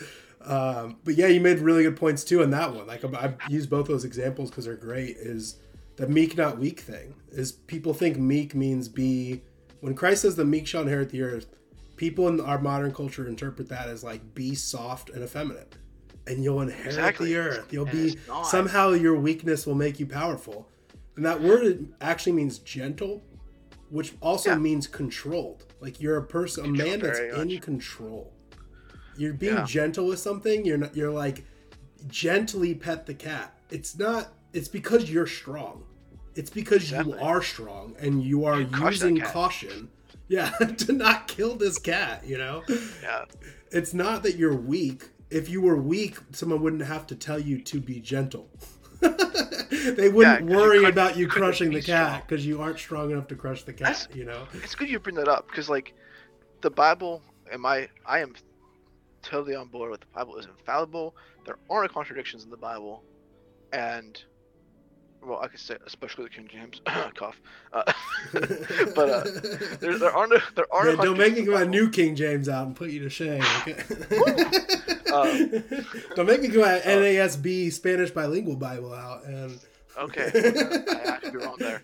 Um, But yeah, like if it says that, it's not literally says that the meek will inherit the earth, and the effeminate are gonna like not inherit God's kingdom.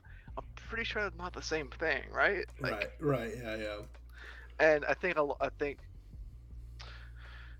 people just don't uh, people just don't look into it. I guess they don't they don't they don't think about it. Like you got we got to think about it. Like men of God, you got to think about God. You got to think about God. You got to think about the Bible, what it says. You got to think about theology. I Like cool, you might think it's boring, but you have a spiritual responsibility to your family, your future family if you don't have one yet.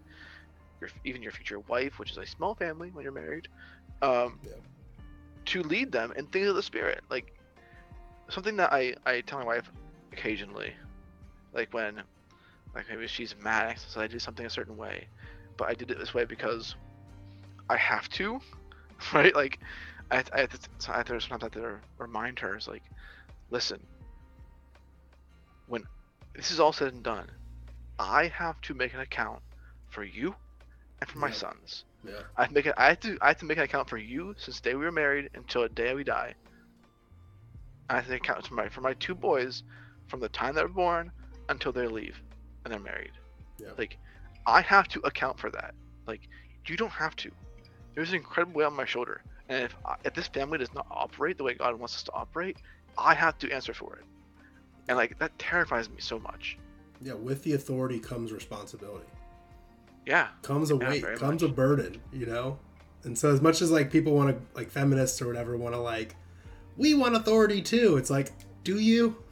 do you I really? know. Do you want the perks and not all of the actual Yeah. responsibility that comes with that, you know?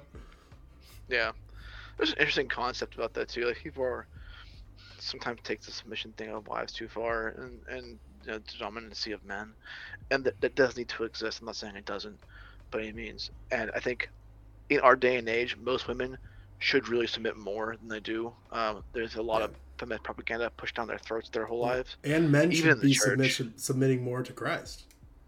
hundred percent. You know, it's like we're failing to submit to Christ, and women are failing to submit to us, and children are Yeah, like- failing to f- submit to their mothers. You know? submits in everything. Yeah. like everything in Christ.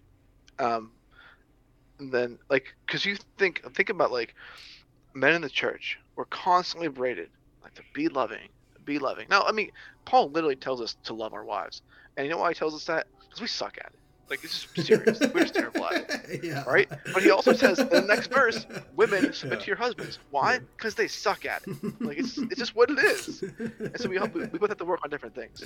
And uh, like, but does that, does that mean like a man is, is more important than a woman in the relationship? Like, no, a married couple, all. The man is first among equals, right? Like, there has to be a, someone has to be able to put a foot down and say this is where it stops, and that's the man's job, and he has to do so biblically because he has to answer for this for those decisions and those positions, and everything that he directs his family into. Like, there's Yeah. responsibility there. He has that authority, but also like this first one equal thing. If I want to both my wife and both start sinking, she gets a lifeboat. I don't. That sucks. Yeah. That sucks. Um, it's, it's the way it is, you know. I'm glad I was on the Titanic. That's all I gotta say. Yeah. yeah. But no, femininity is huge. It's it's it's it's creeped into the church. I like I you know I recent post about that.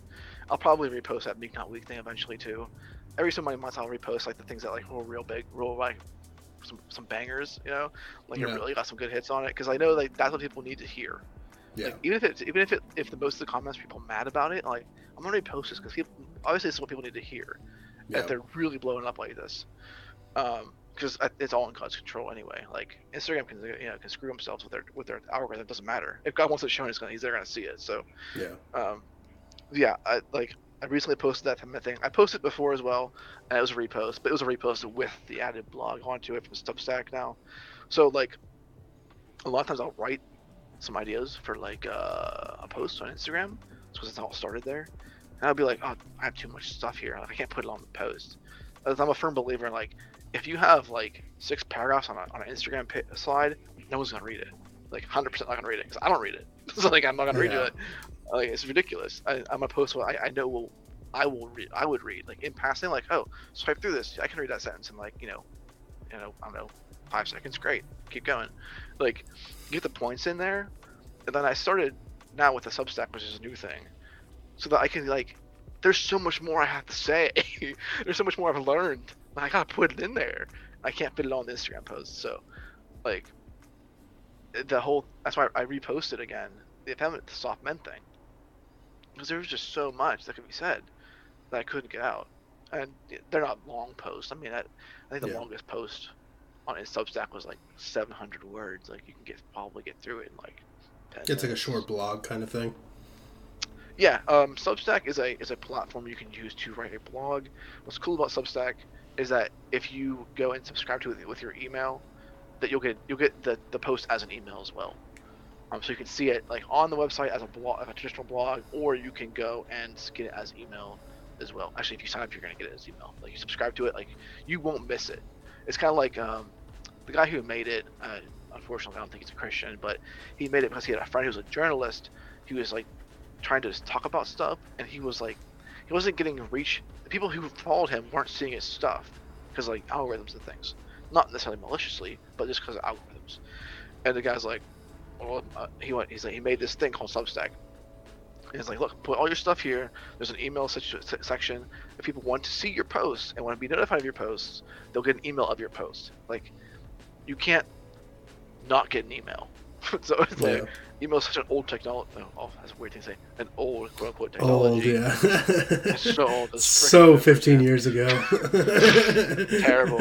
Uh, it's like it's very decentralized. And so like if you send an email, unless it's like a spam folder, someone's gonna get it, like hundred yeah. percent. Um, they have to choose to open it and read it, but that's that's why I chose Substack because I have done email lists and do emails. I've done blogs, and I thought to myself, well, I could host all myself. I know how to write all the code. I can do all myself. I was like, Substack is free to sign up and use it and then like you, you can turn on like a paid feature like you can have you can have like special paid posts for people who pay money and then substack takes a cut so like you know they can stay in business or whatever and keep running their they have a lot of servers and stuff so it's yeah. they can they keep their infrastructure going um i don't have paid posts on. Everything's free right now because it'll, it'll always be free because i really don't care about making money on substack. Um the this entire project is supported through the fellowship and if anyone buys like a, a random course i sell here and there. Um, because like and that that pays for some things like uh, like a Canva account to have a, a, pro version to get all the images I need. Um, at some point, when there's enough money in there or enough like recurring money coming in, I'm going to build a. I'm going to find a way or pay somebody to run a membership site so that people who are in the fellowship can log into a site.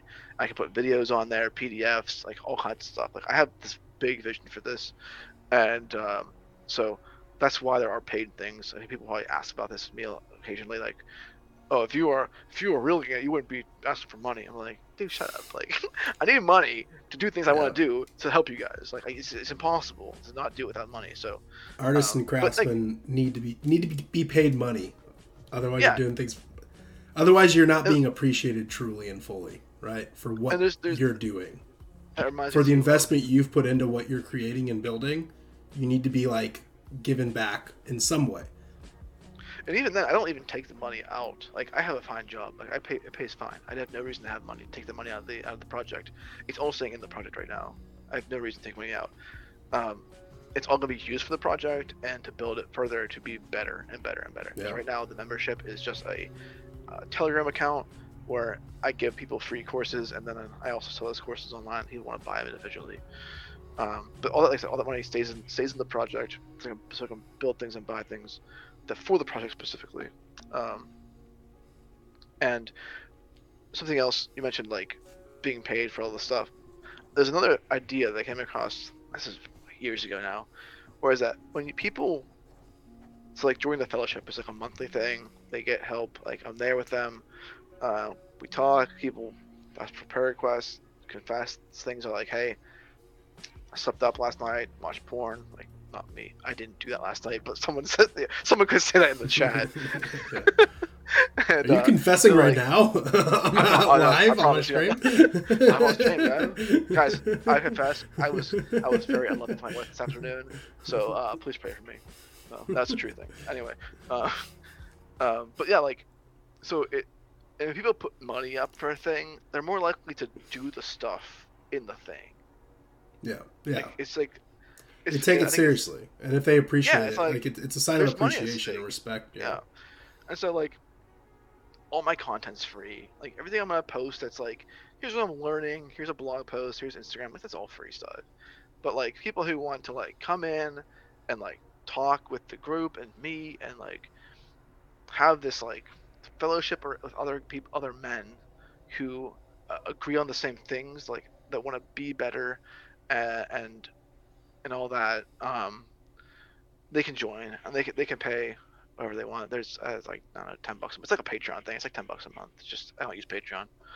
Um, and then you're there until you want to quit, and um, that helps. That and people are excited. Like they all know in the group that it's hundred percent. Uh, it's it's it's transparent. They know that all the money is there. I'm trying to build them a a specific membership portal that like I can control and own and like we can change things and move things, and they all help out too. Like, I, will ask questions. I'll put a pull up on Telegram, be like, hey, you know, I, I want to. I have this idea of making these courses. Like, which courses would be most beneficial to you? And they'll they'll, they'll vote on it. Like, so they have say in what happens and what gets created. So, yeah. uh, it's it's been super cool, um, and I know we'll see where God takes it. Like like you said, all glories to God. It's yeah. not for me. I don't need it. I, I, I my job's I love my job. I like writing code. yeah, if you keep keep doing things the right way, like the right things will happen for sure. Yeah, it's all it's, it's all it's, it's, all in his hand. For people, it, it's thestoicchristian.com slash fellowship, right? Oh yeah, yeah. Someday, also, I am saving up to buy stoicchristian.com because somebody already owns that and they want 500 bucks for it. Oh, you really? kidding me? Yeah. Stoic, oh. Let's crowd. Let's get a crowd fund going. Come on, come on, dudes. Come on, guys. Help a brother out. Show me the money. no, it's all good. Yeah, right that's still a Christian's not, not yeah. That's not that's not horrible. I think if you go to no, it's fine. It's not like you had to put DA in it or put like a, a zero instead of an O because you couldn't afford it or whatever. yeah. If you go to thestoicchristian.com, oh, it'll redirect you if you go if you just go you type in thestoicchristian.com, it redirects you to the fellowship. I don't have any other pages. Well, actually, you'll see another page. So there's the fellowship, and then there's the elite version. And the elite version, I tend to help people more directly, like one on one, and that's for people who want to like actually like build um like an Instagram page, get it going to like build kind of like an online side hustle kind of thing. It can be for anything. It doesn't have to be like specifically Christian. Like if you, I don't know, let's say a guy likes growing plants for medicine or something, and he's like, I have this great idea to write a book. I want to be able to promote it and like sell it. It's like I could be able, I could be able to show them what I did to build up a build up a following on Instagram and how to convert that into like how to how to build a, a web page that you can get people to buy something on and all that stuff. I spent years and years studying uh, copywriting, which is like basically advertisements are copy. That's what it's called. And so copywriting is writing those ads and writing sales pages, stuff like that. And not necessarily to manipulate people, but just to show them the value that you have and and get the and, and so that, so that the right people who will benefit from what you have will be content and and confident and that this what the, what you have to offer is what they need um, and so all that kind of stuff is in the elite version that's a different different thing but most people are just in the for the fellowship for the for the literally for the fellowship like for the for other guys and and the and the the prayer requests and stuff like that um, we used to do a bible good. study that's powerful but too. it was really hard to coordinate across time zones yeah. so i had to figure something else out instead Yeah, that can be a problem too. Yeah. But that's young men are seeking, and young men need fellowship. We need iron has to sharpen iron, and exactly. if you can't find it in your local community, which can be tough, even in your own church, it can be tough. Like just being like, yeah.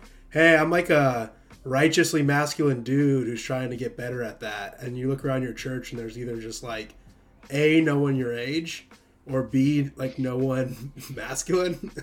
yeah. or you have like you know the problem with young adults is there's way too many like young girls. So if you're like a, you're like in a minority of the guys usually. At, like, That's because the church adults. has become. Yeah, because the whole church. Feminist, femininity has infiltrated the church. yeah.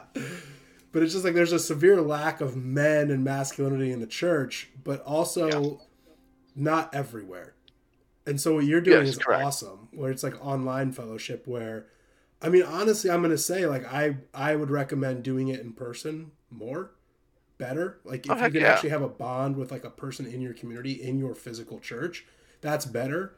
But if you can't find that, don't be afraid of going online and doing that. It's here's what I would not say as good, too. but it's it's great still. You know, yeah, like you were saying, like I, you guys are confessing, you guys are like praying for each oh, other being there, holding each other accountable. Like, yeah, you're not doing it in person, but you're still sharpening iron, right? Yeah. Iron's being sharpened yeah, there, right? Yes, you can. And uh, yeah, yeah so don't shy away sure. from that. I've heard people say they like don't do that because they want it to only be in person. And I would say, yeah, like your ideal should be in person. The goal should be in person. But if you can't, which many people can't, why not online? You know, yeah, why not build brother build fellowship with brothers if they happen to be in another time zone or another city or whatever? Yeah, I really I don't see the harm in that. I see a lot of benefit so like, in that actually. So like I, the church that I'm no longer going to, I was in a, a men's group there, being other men, being with them. And this new church I'm going to, I'm going to do the same thing. I'm putting down roots. Like I'm, I'm putting down roots. There are plenty of men my age there. Um, so I'm doing both. Obviously, I run the online thing, so I'm still in that.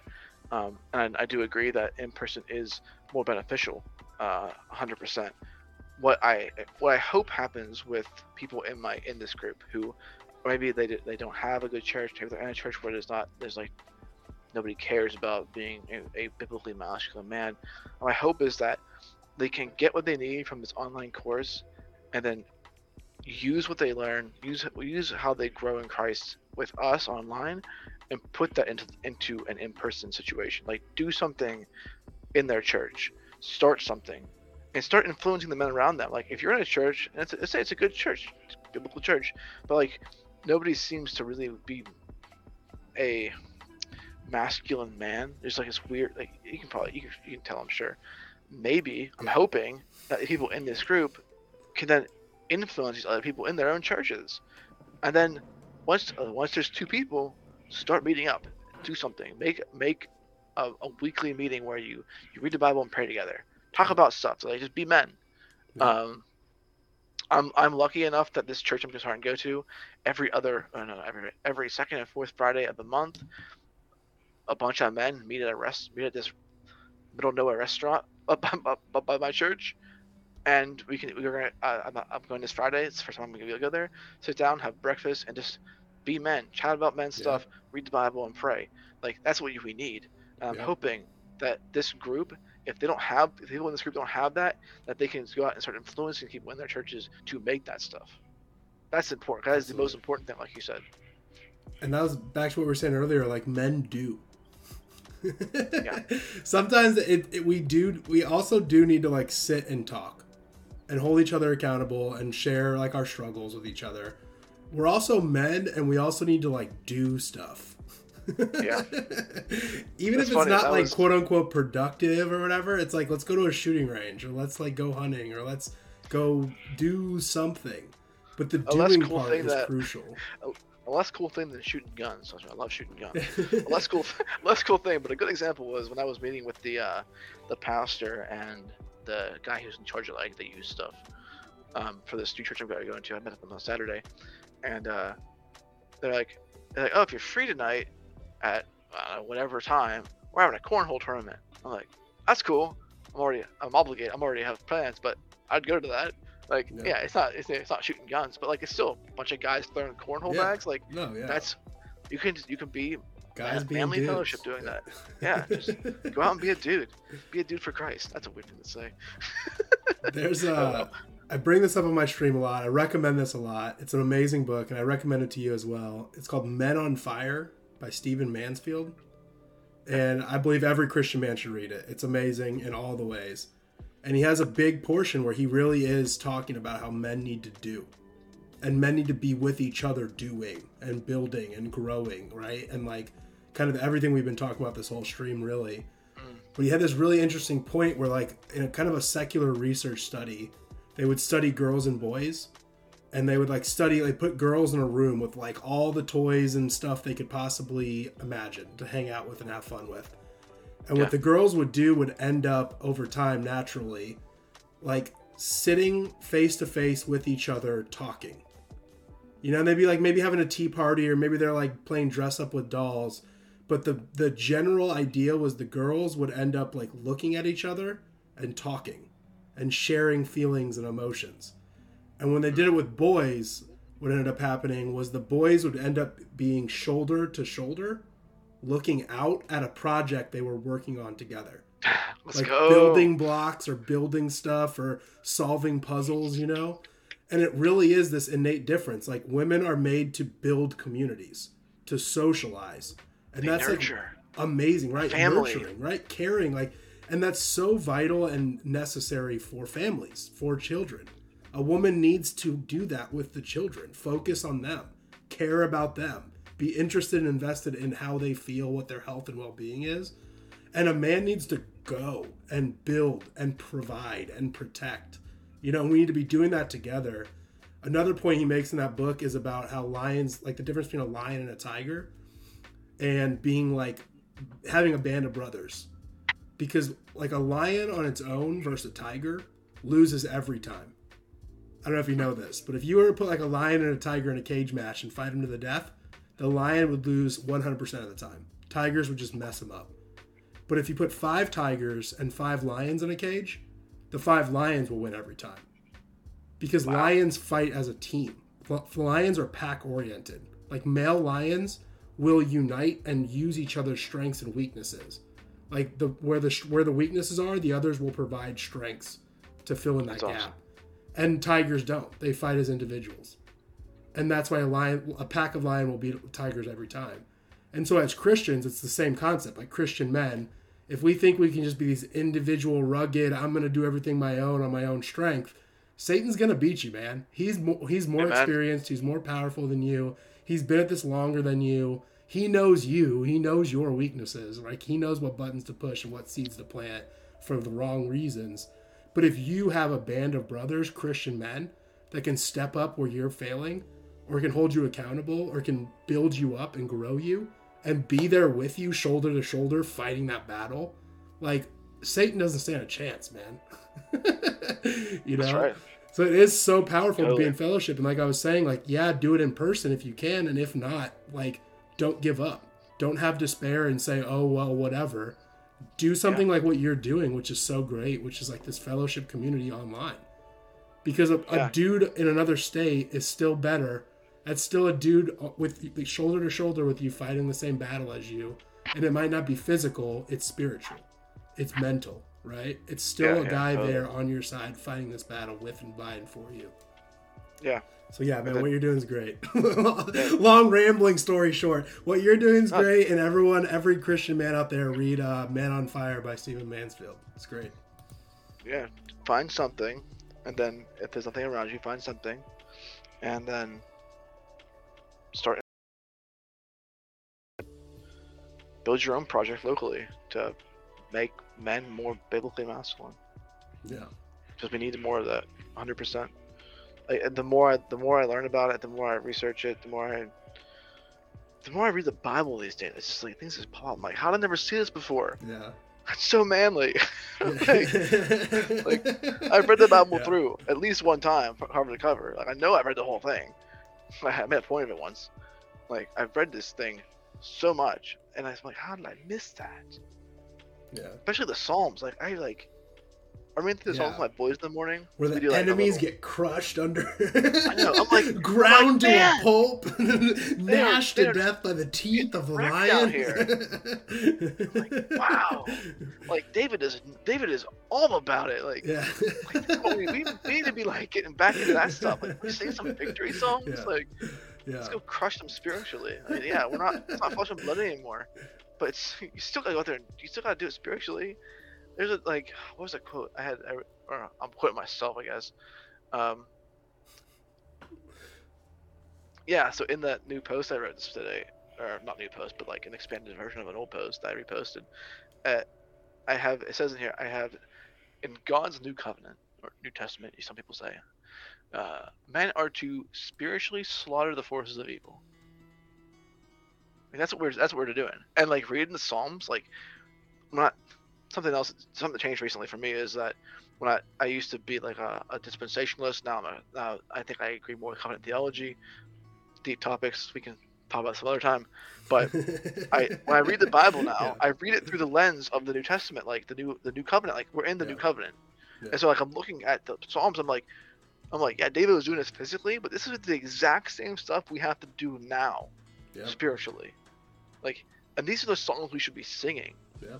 Like like or at least make songs that sound like that like take those words take those ideas like this we have too much christian music that is just so fluffy yeah i'm like man it's gonna gag it's so gross like it's weak and it's like, me oriented all I all I listen to anymore, like at this point, I'm like maybe I'm just getting old, but all I listen to now is basically Psalms. Like I listen to the yeah, um, Psalms and old old hymns are the best. Old hymns. Oh yeah, the um, I look for it. my new thing is looking for I and me in worship music. Uh huh. And a little bit of it's okay, especially if you're like me. If it's like me but God. like, ah, I suck. like I, I, because of God, you know. But there's a yeah. lot of just me, me, me, I, I, I in these modern Christian songs, and it really, when you start to look for it and notice it, you notice it. Yeah, you're not yeah, gonna so unnotice like, it anymore, you know. There's an interesting idea. This is on top of music. And just written some good covers today. Um, where there's this idea. Man, I gotta find it again and put some notes down on it. But I remember reading this thing years ago, and I was talking about. Um, I'm gonna use the word pagan, but there was something specific, and it was like there's a music style that's like was made to put people in trances, like for like you know pagan worship stuff, and they're talking about like what this what it does and how it works, and then they're like, modern Christian music, mainstream music is doing that exact thing. Yeah. It's this repeat repetition over and over again. Yeah, yeah. This like this music that makes you feel good, like like that is a spiritual thing that I don't think is of God. Because if you look at the look at like the Psalms, they don't do that. There's no repetition. I mean, sometimes they repeat things, but it's not like this like like I wish I had an example in my head right now of a song. I don't listen to this stuff, so I don't know. Um, I know it exists, though I've heard it before. Uh, but like, it'll be like three minutes of like, oh wait, what's that song? Crap. Um, it's a song by uh, Matthew, not Matthew West. Um, he's a big name. Anyway, uh, whatever. Um, but he basically says two things. He says two sentences the entire five minutes two sentences. Yeah. and it, like, oh, it's called "This is how I fight my battles." That's what it's called. Hold on. I've heard it before because I think it's on some playlist that came up once. Yeah, Michael W. Smith. It's called. Oh, sorry. It's called "Surrounded." Quotation or parentheses. Fight my battles. So go listen to this. And this is exactly what this post talked about. I mean, there's other examples too, but this guy literally says like two sentences the entire five minutes of the song. Maybe yeah. three minutes. I maybe I was exaggerating. Oh no, it's legit five minutes. Four minutes and forty nine seconds on YouTube. Yeah, that's a joke about Pentecostal songs or Pentecostal music. That's like my really? Baptist friends when they make fun of Pentecostals. They'll make fun of how repetitious their music is, but it's like, but just, just take a step back because you guys are. yes, you're you're not as extreme. You're not repeating the same line twenty five times you're only repeating the same line 10 times and you're mocking uh, them I, found, I found the lyrics right there are one two three verses Okay, sorry. He says he says three sentences. Forgive me. Okay, yeah. so there's there's like how many more verses. do you need? How many? okay, the first verse. He says, "This is how I fight my battles: one, two, three, four, five, six times back to back." The chorus. It may look like I'm surrounded, but I'm surrounded by you. One, two, three, four, back to back. Guess what the next verse is? This is how I fight my battles. Yeah. over and over and over and over again. And the music is just so like it gets you emotionally going. Yeah. And that man, I gotta find the articles. This is exactly what they talked about. And it's like, you know, yeah, it's they're talking about God. Uh, There's, I think he even says God in that whole song at all. Like it just says you. Yeah. You could be saying to Antichrist for all I care. Like it's the same same thing. Yeah, like yeah, literally. All these songs are just not very specific at all. Where like you have the Martin Luther, the, the thesis guy, not the not the civil rights guy. He wrote a song called uh, "A Mighty Fortress Is Our God." Very popular song. People only know the first verse of this of the song they get into these other verses, it is like some serious kingdom. Get pinned on building, go out there and kick some butt for God. Yeah. Like it is a good song, and it doesn't repeat the same thing over and over again. It actually never repeats anything actually.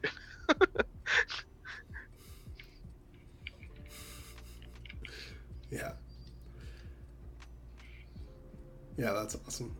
that kind of goes back to what you were saying a couple times about you're saying kind of like people what people need to hear not what people want to hear. Yeah. And the same applies to this music. It's like what we need to hear are psalms and like the OG hymnals. Stuff yeah, that matters. Stuff that like actually like is people crying out to God in praise and worship. Yeah.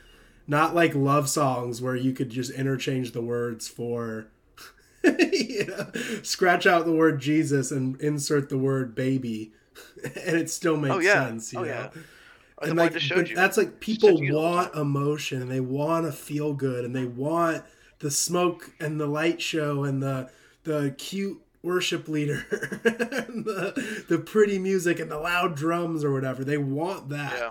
But what do they that need? reminds me of a sometimes what you need is just the simple bare bones truth of it, right? God is Not in control. But like and I'm giving it all to him. Right? Like I talked about this with somebody else recently, but the the I'm gonna use the, I'm gonna say the church, but I don't sometimes I don't really know for sure if that's the right word to use because I don't know if these are actually churches or part of the church.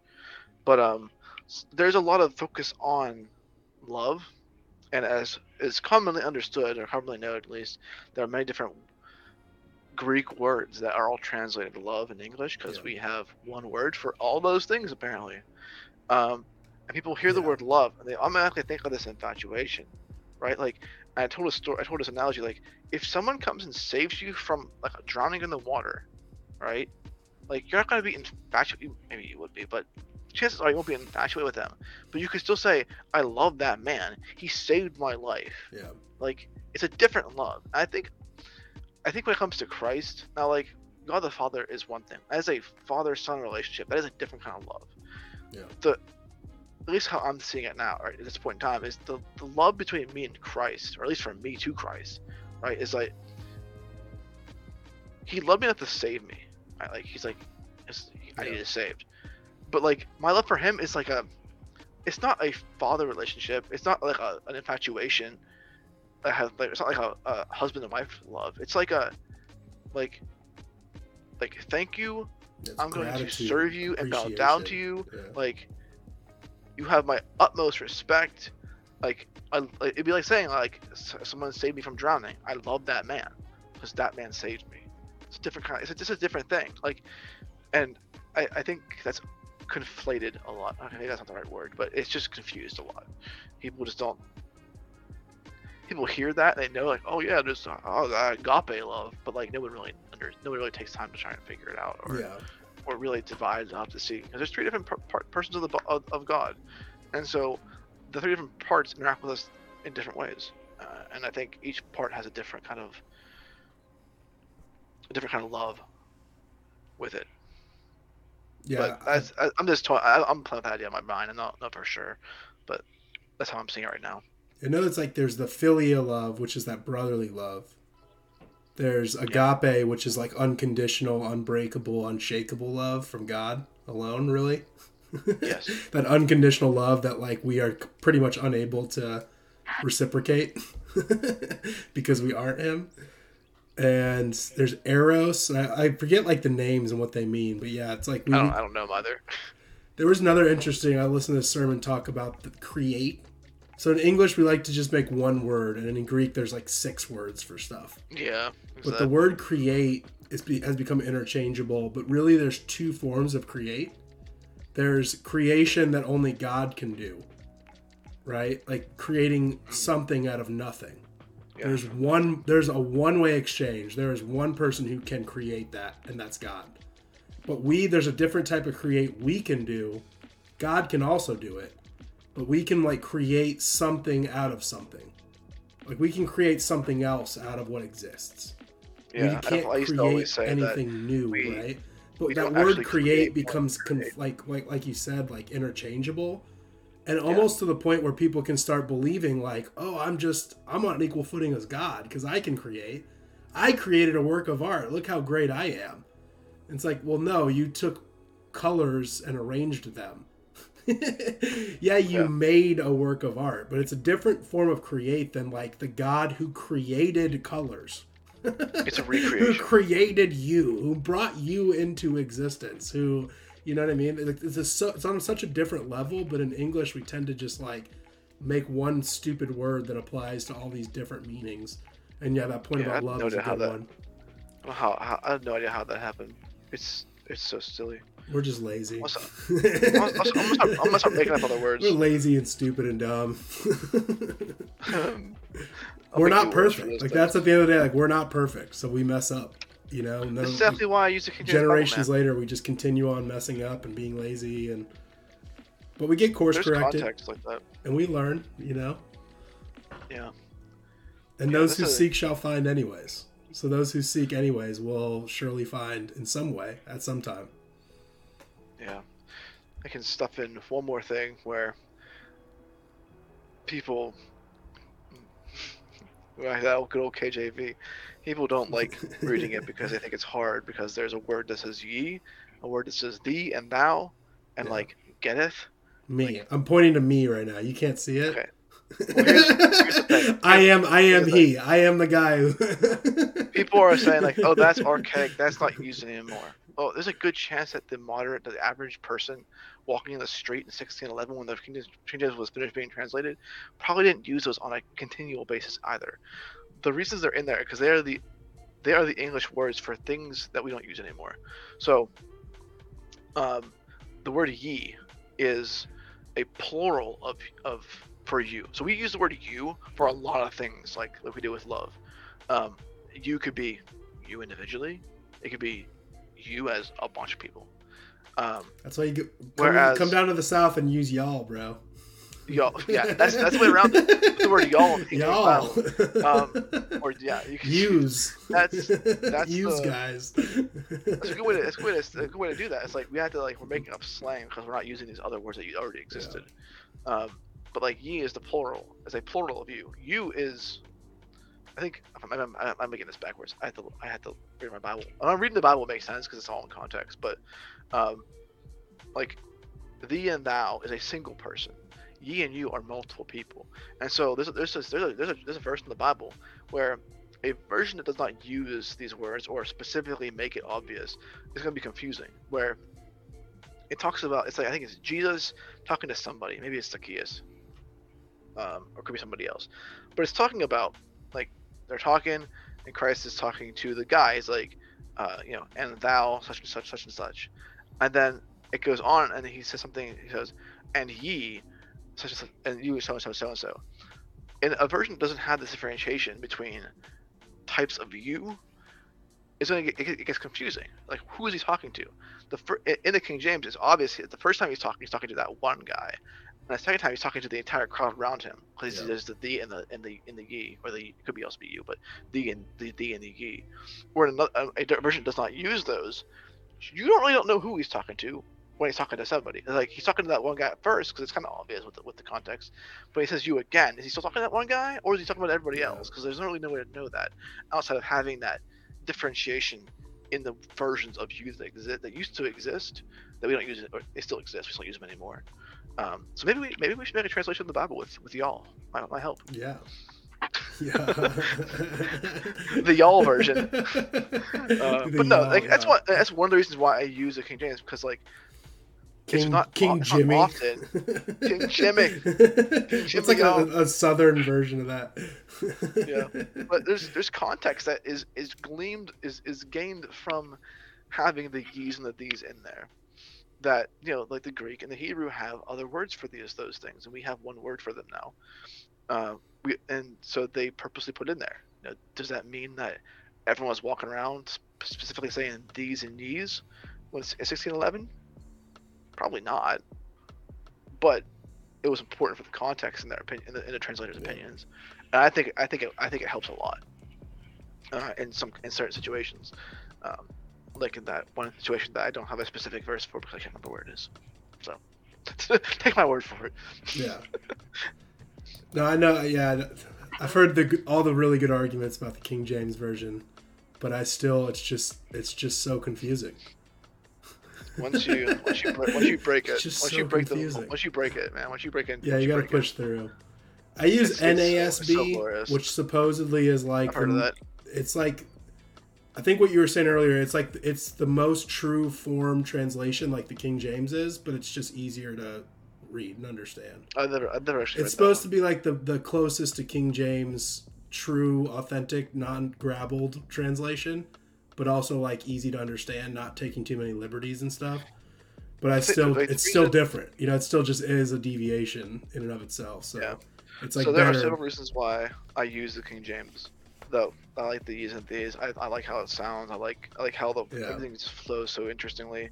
It, it, it's just I like it. I like how I like how I like how I like it. That's it. Bare amount. But um, if I didn't like that so much, I would use a Bible that translates the New Testament out of the Textus Receptus. Um, and I don't know if the NASB does that. Um, a lot of new Bibles intermix um, what's called the Septuagint into the Bible, which has some problems with it, uh, which we don't have to get into. But if, if you're if you're interested, or if your listeners are interested, uh, do look into that and hear both sides of the argument because um, one side is very much like Texas Septus is important. We should only be using this. There's 5,000 manuscripts that exist. When they cross pollen, cross reference each other, they agree. And then the Septuagint, when it there's like 40 of these manuscripts from from uh, came out of Egypt, and often whenever they cross in referencing, they disagree with each other, and so there's problems here. Um, and so the Textus Receptus crowd is all, is very much like it needs to be Texas Textus Receptus because there's a plethora, thousands and thousands of manuscripts that agree with each other, and they they started in Antioch allegedly.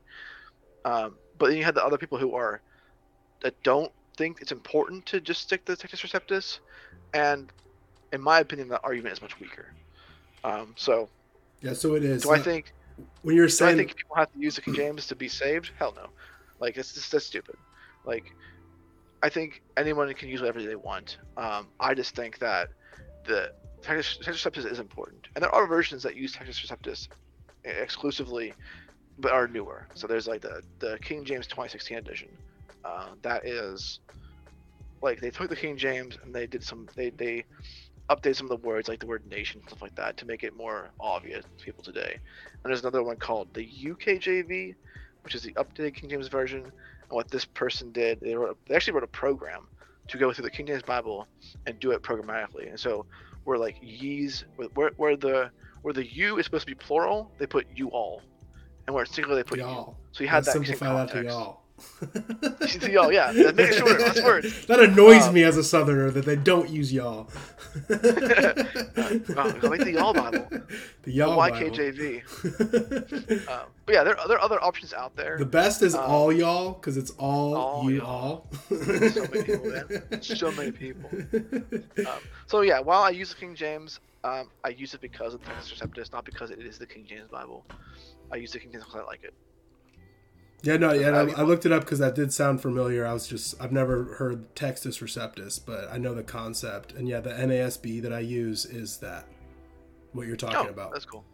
and so it's the same thing. So it's like it's like a more just understandable for American translation, but still staying true to that.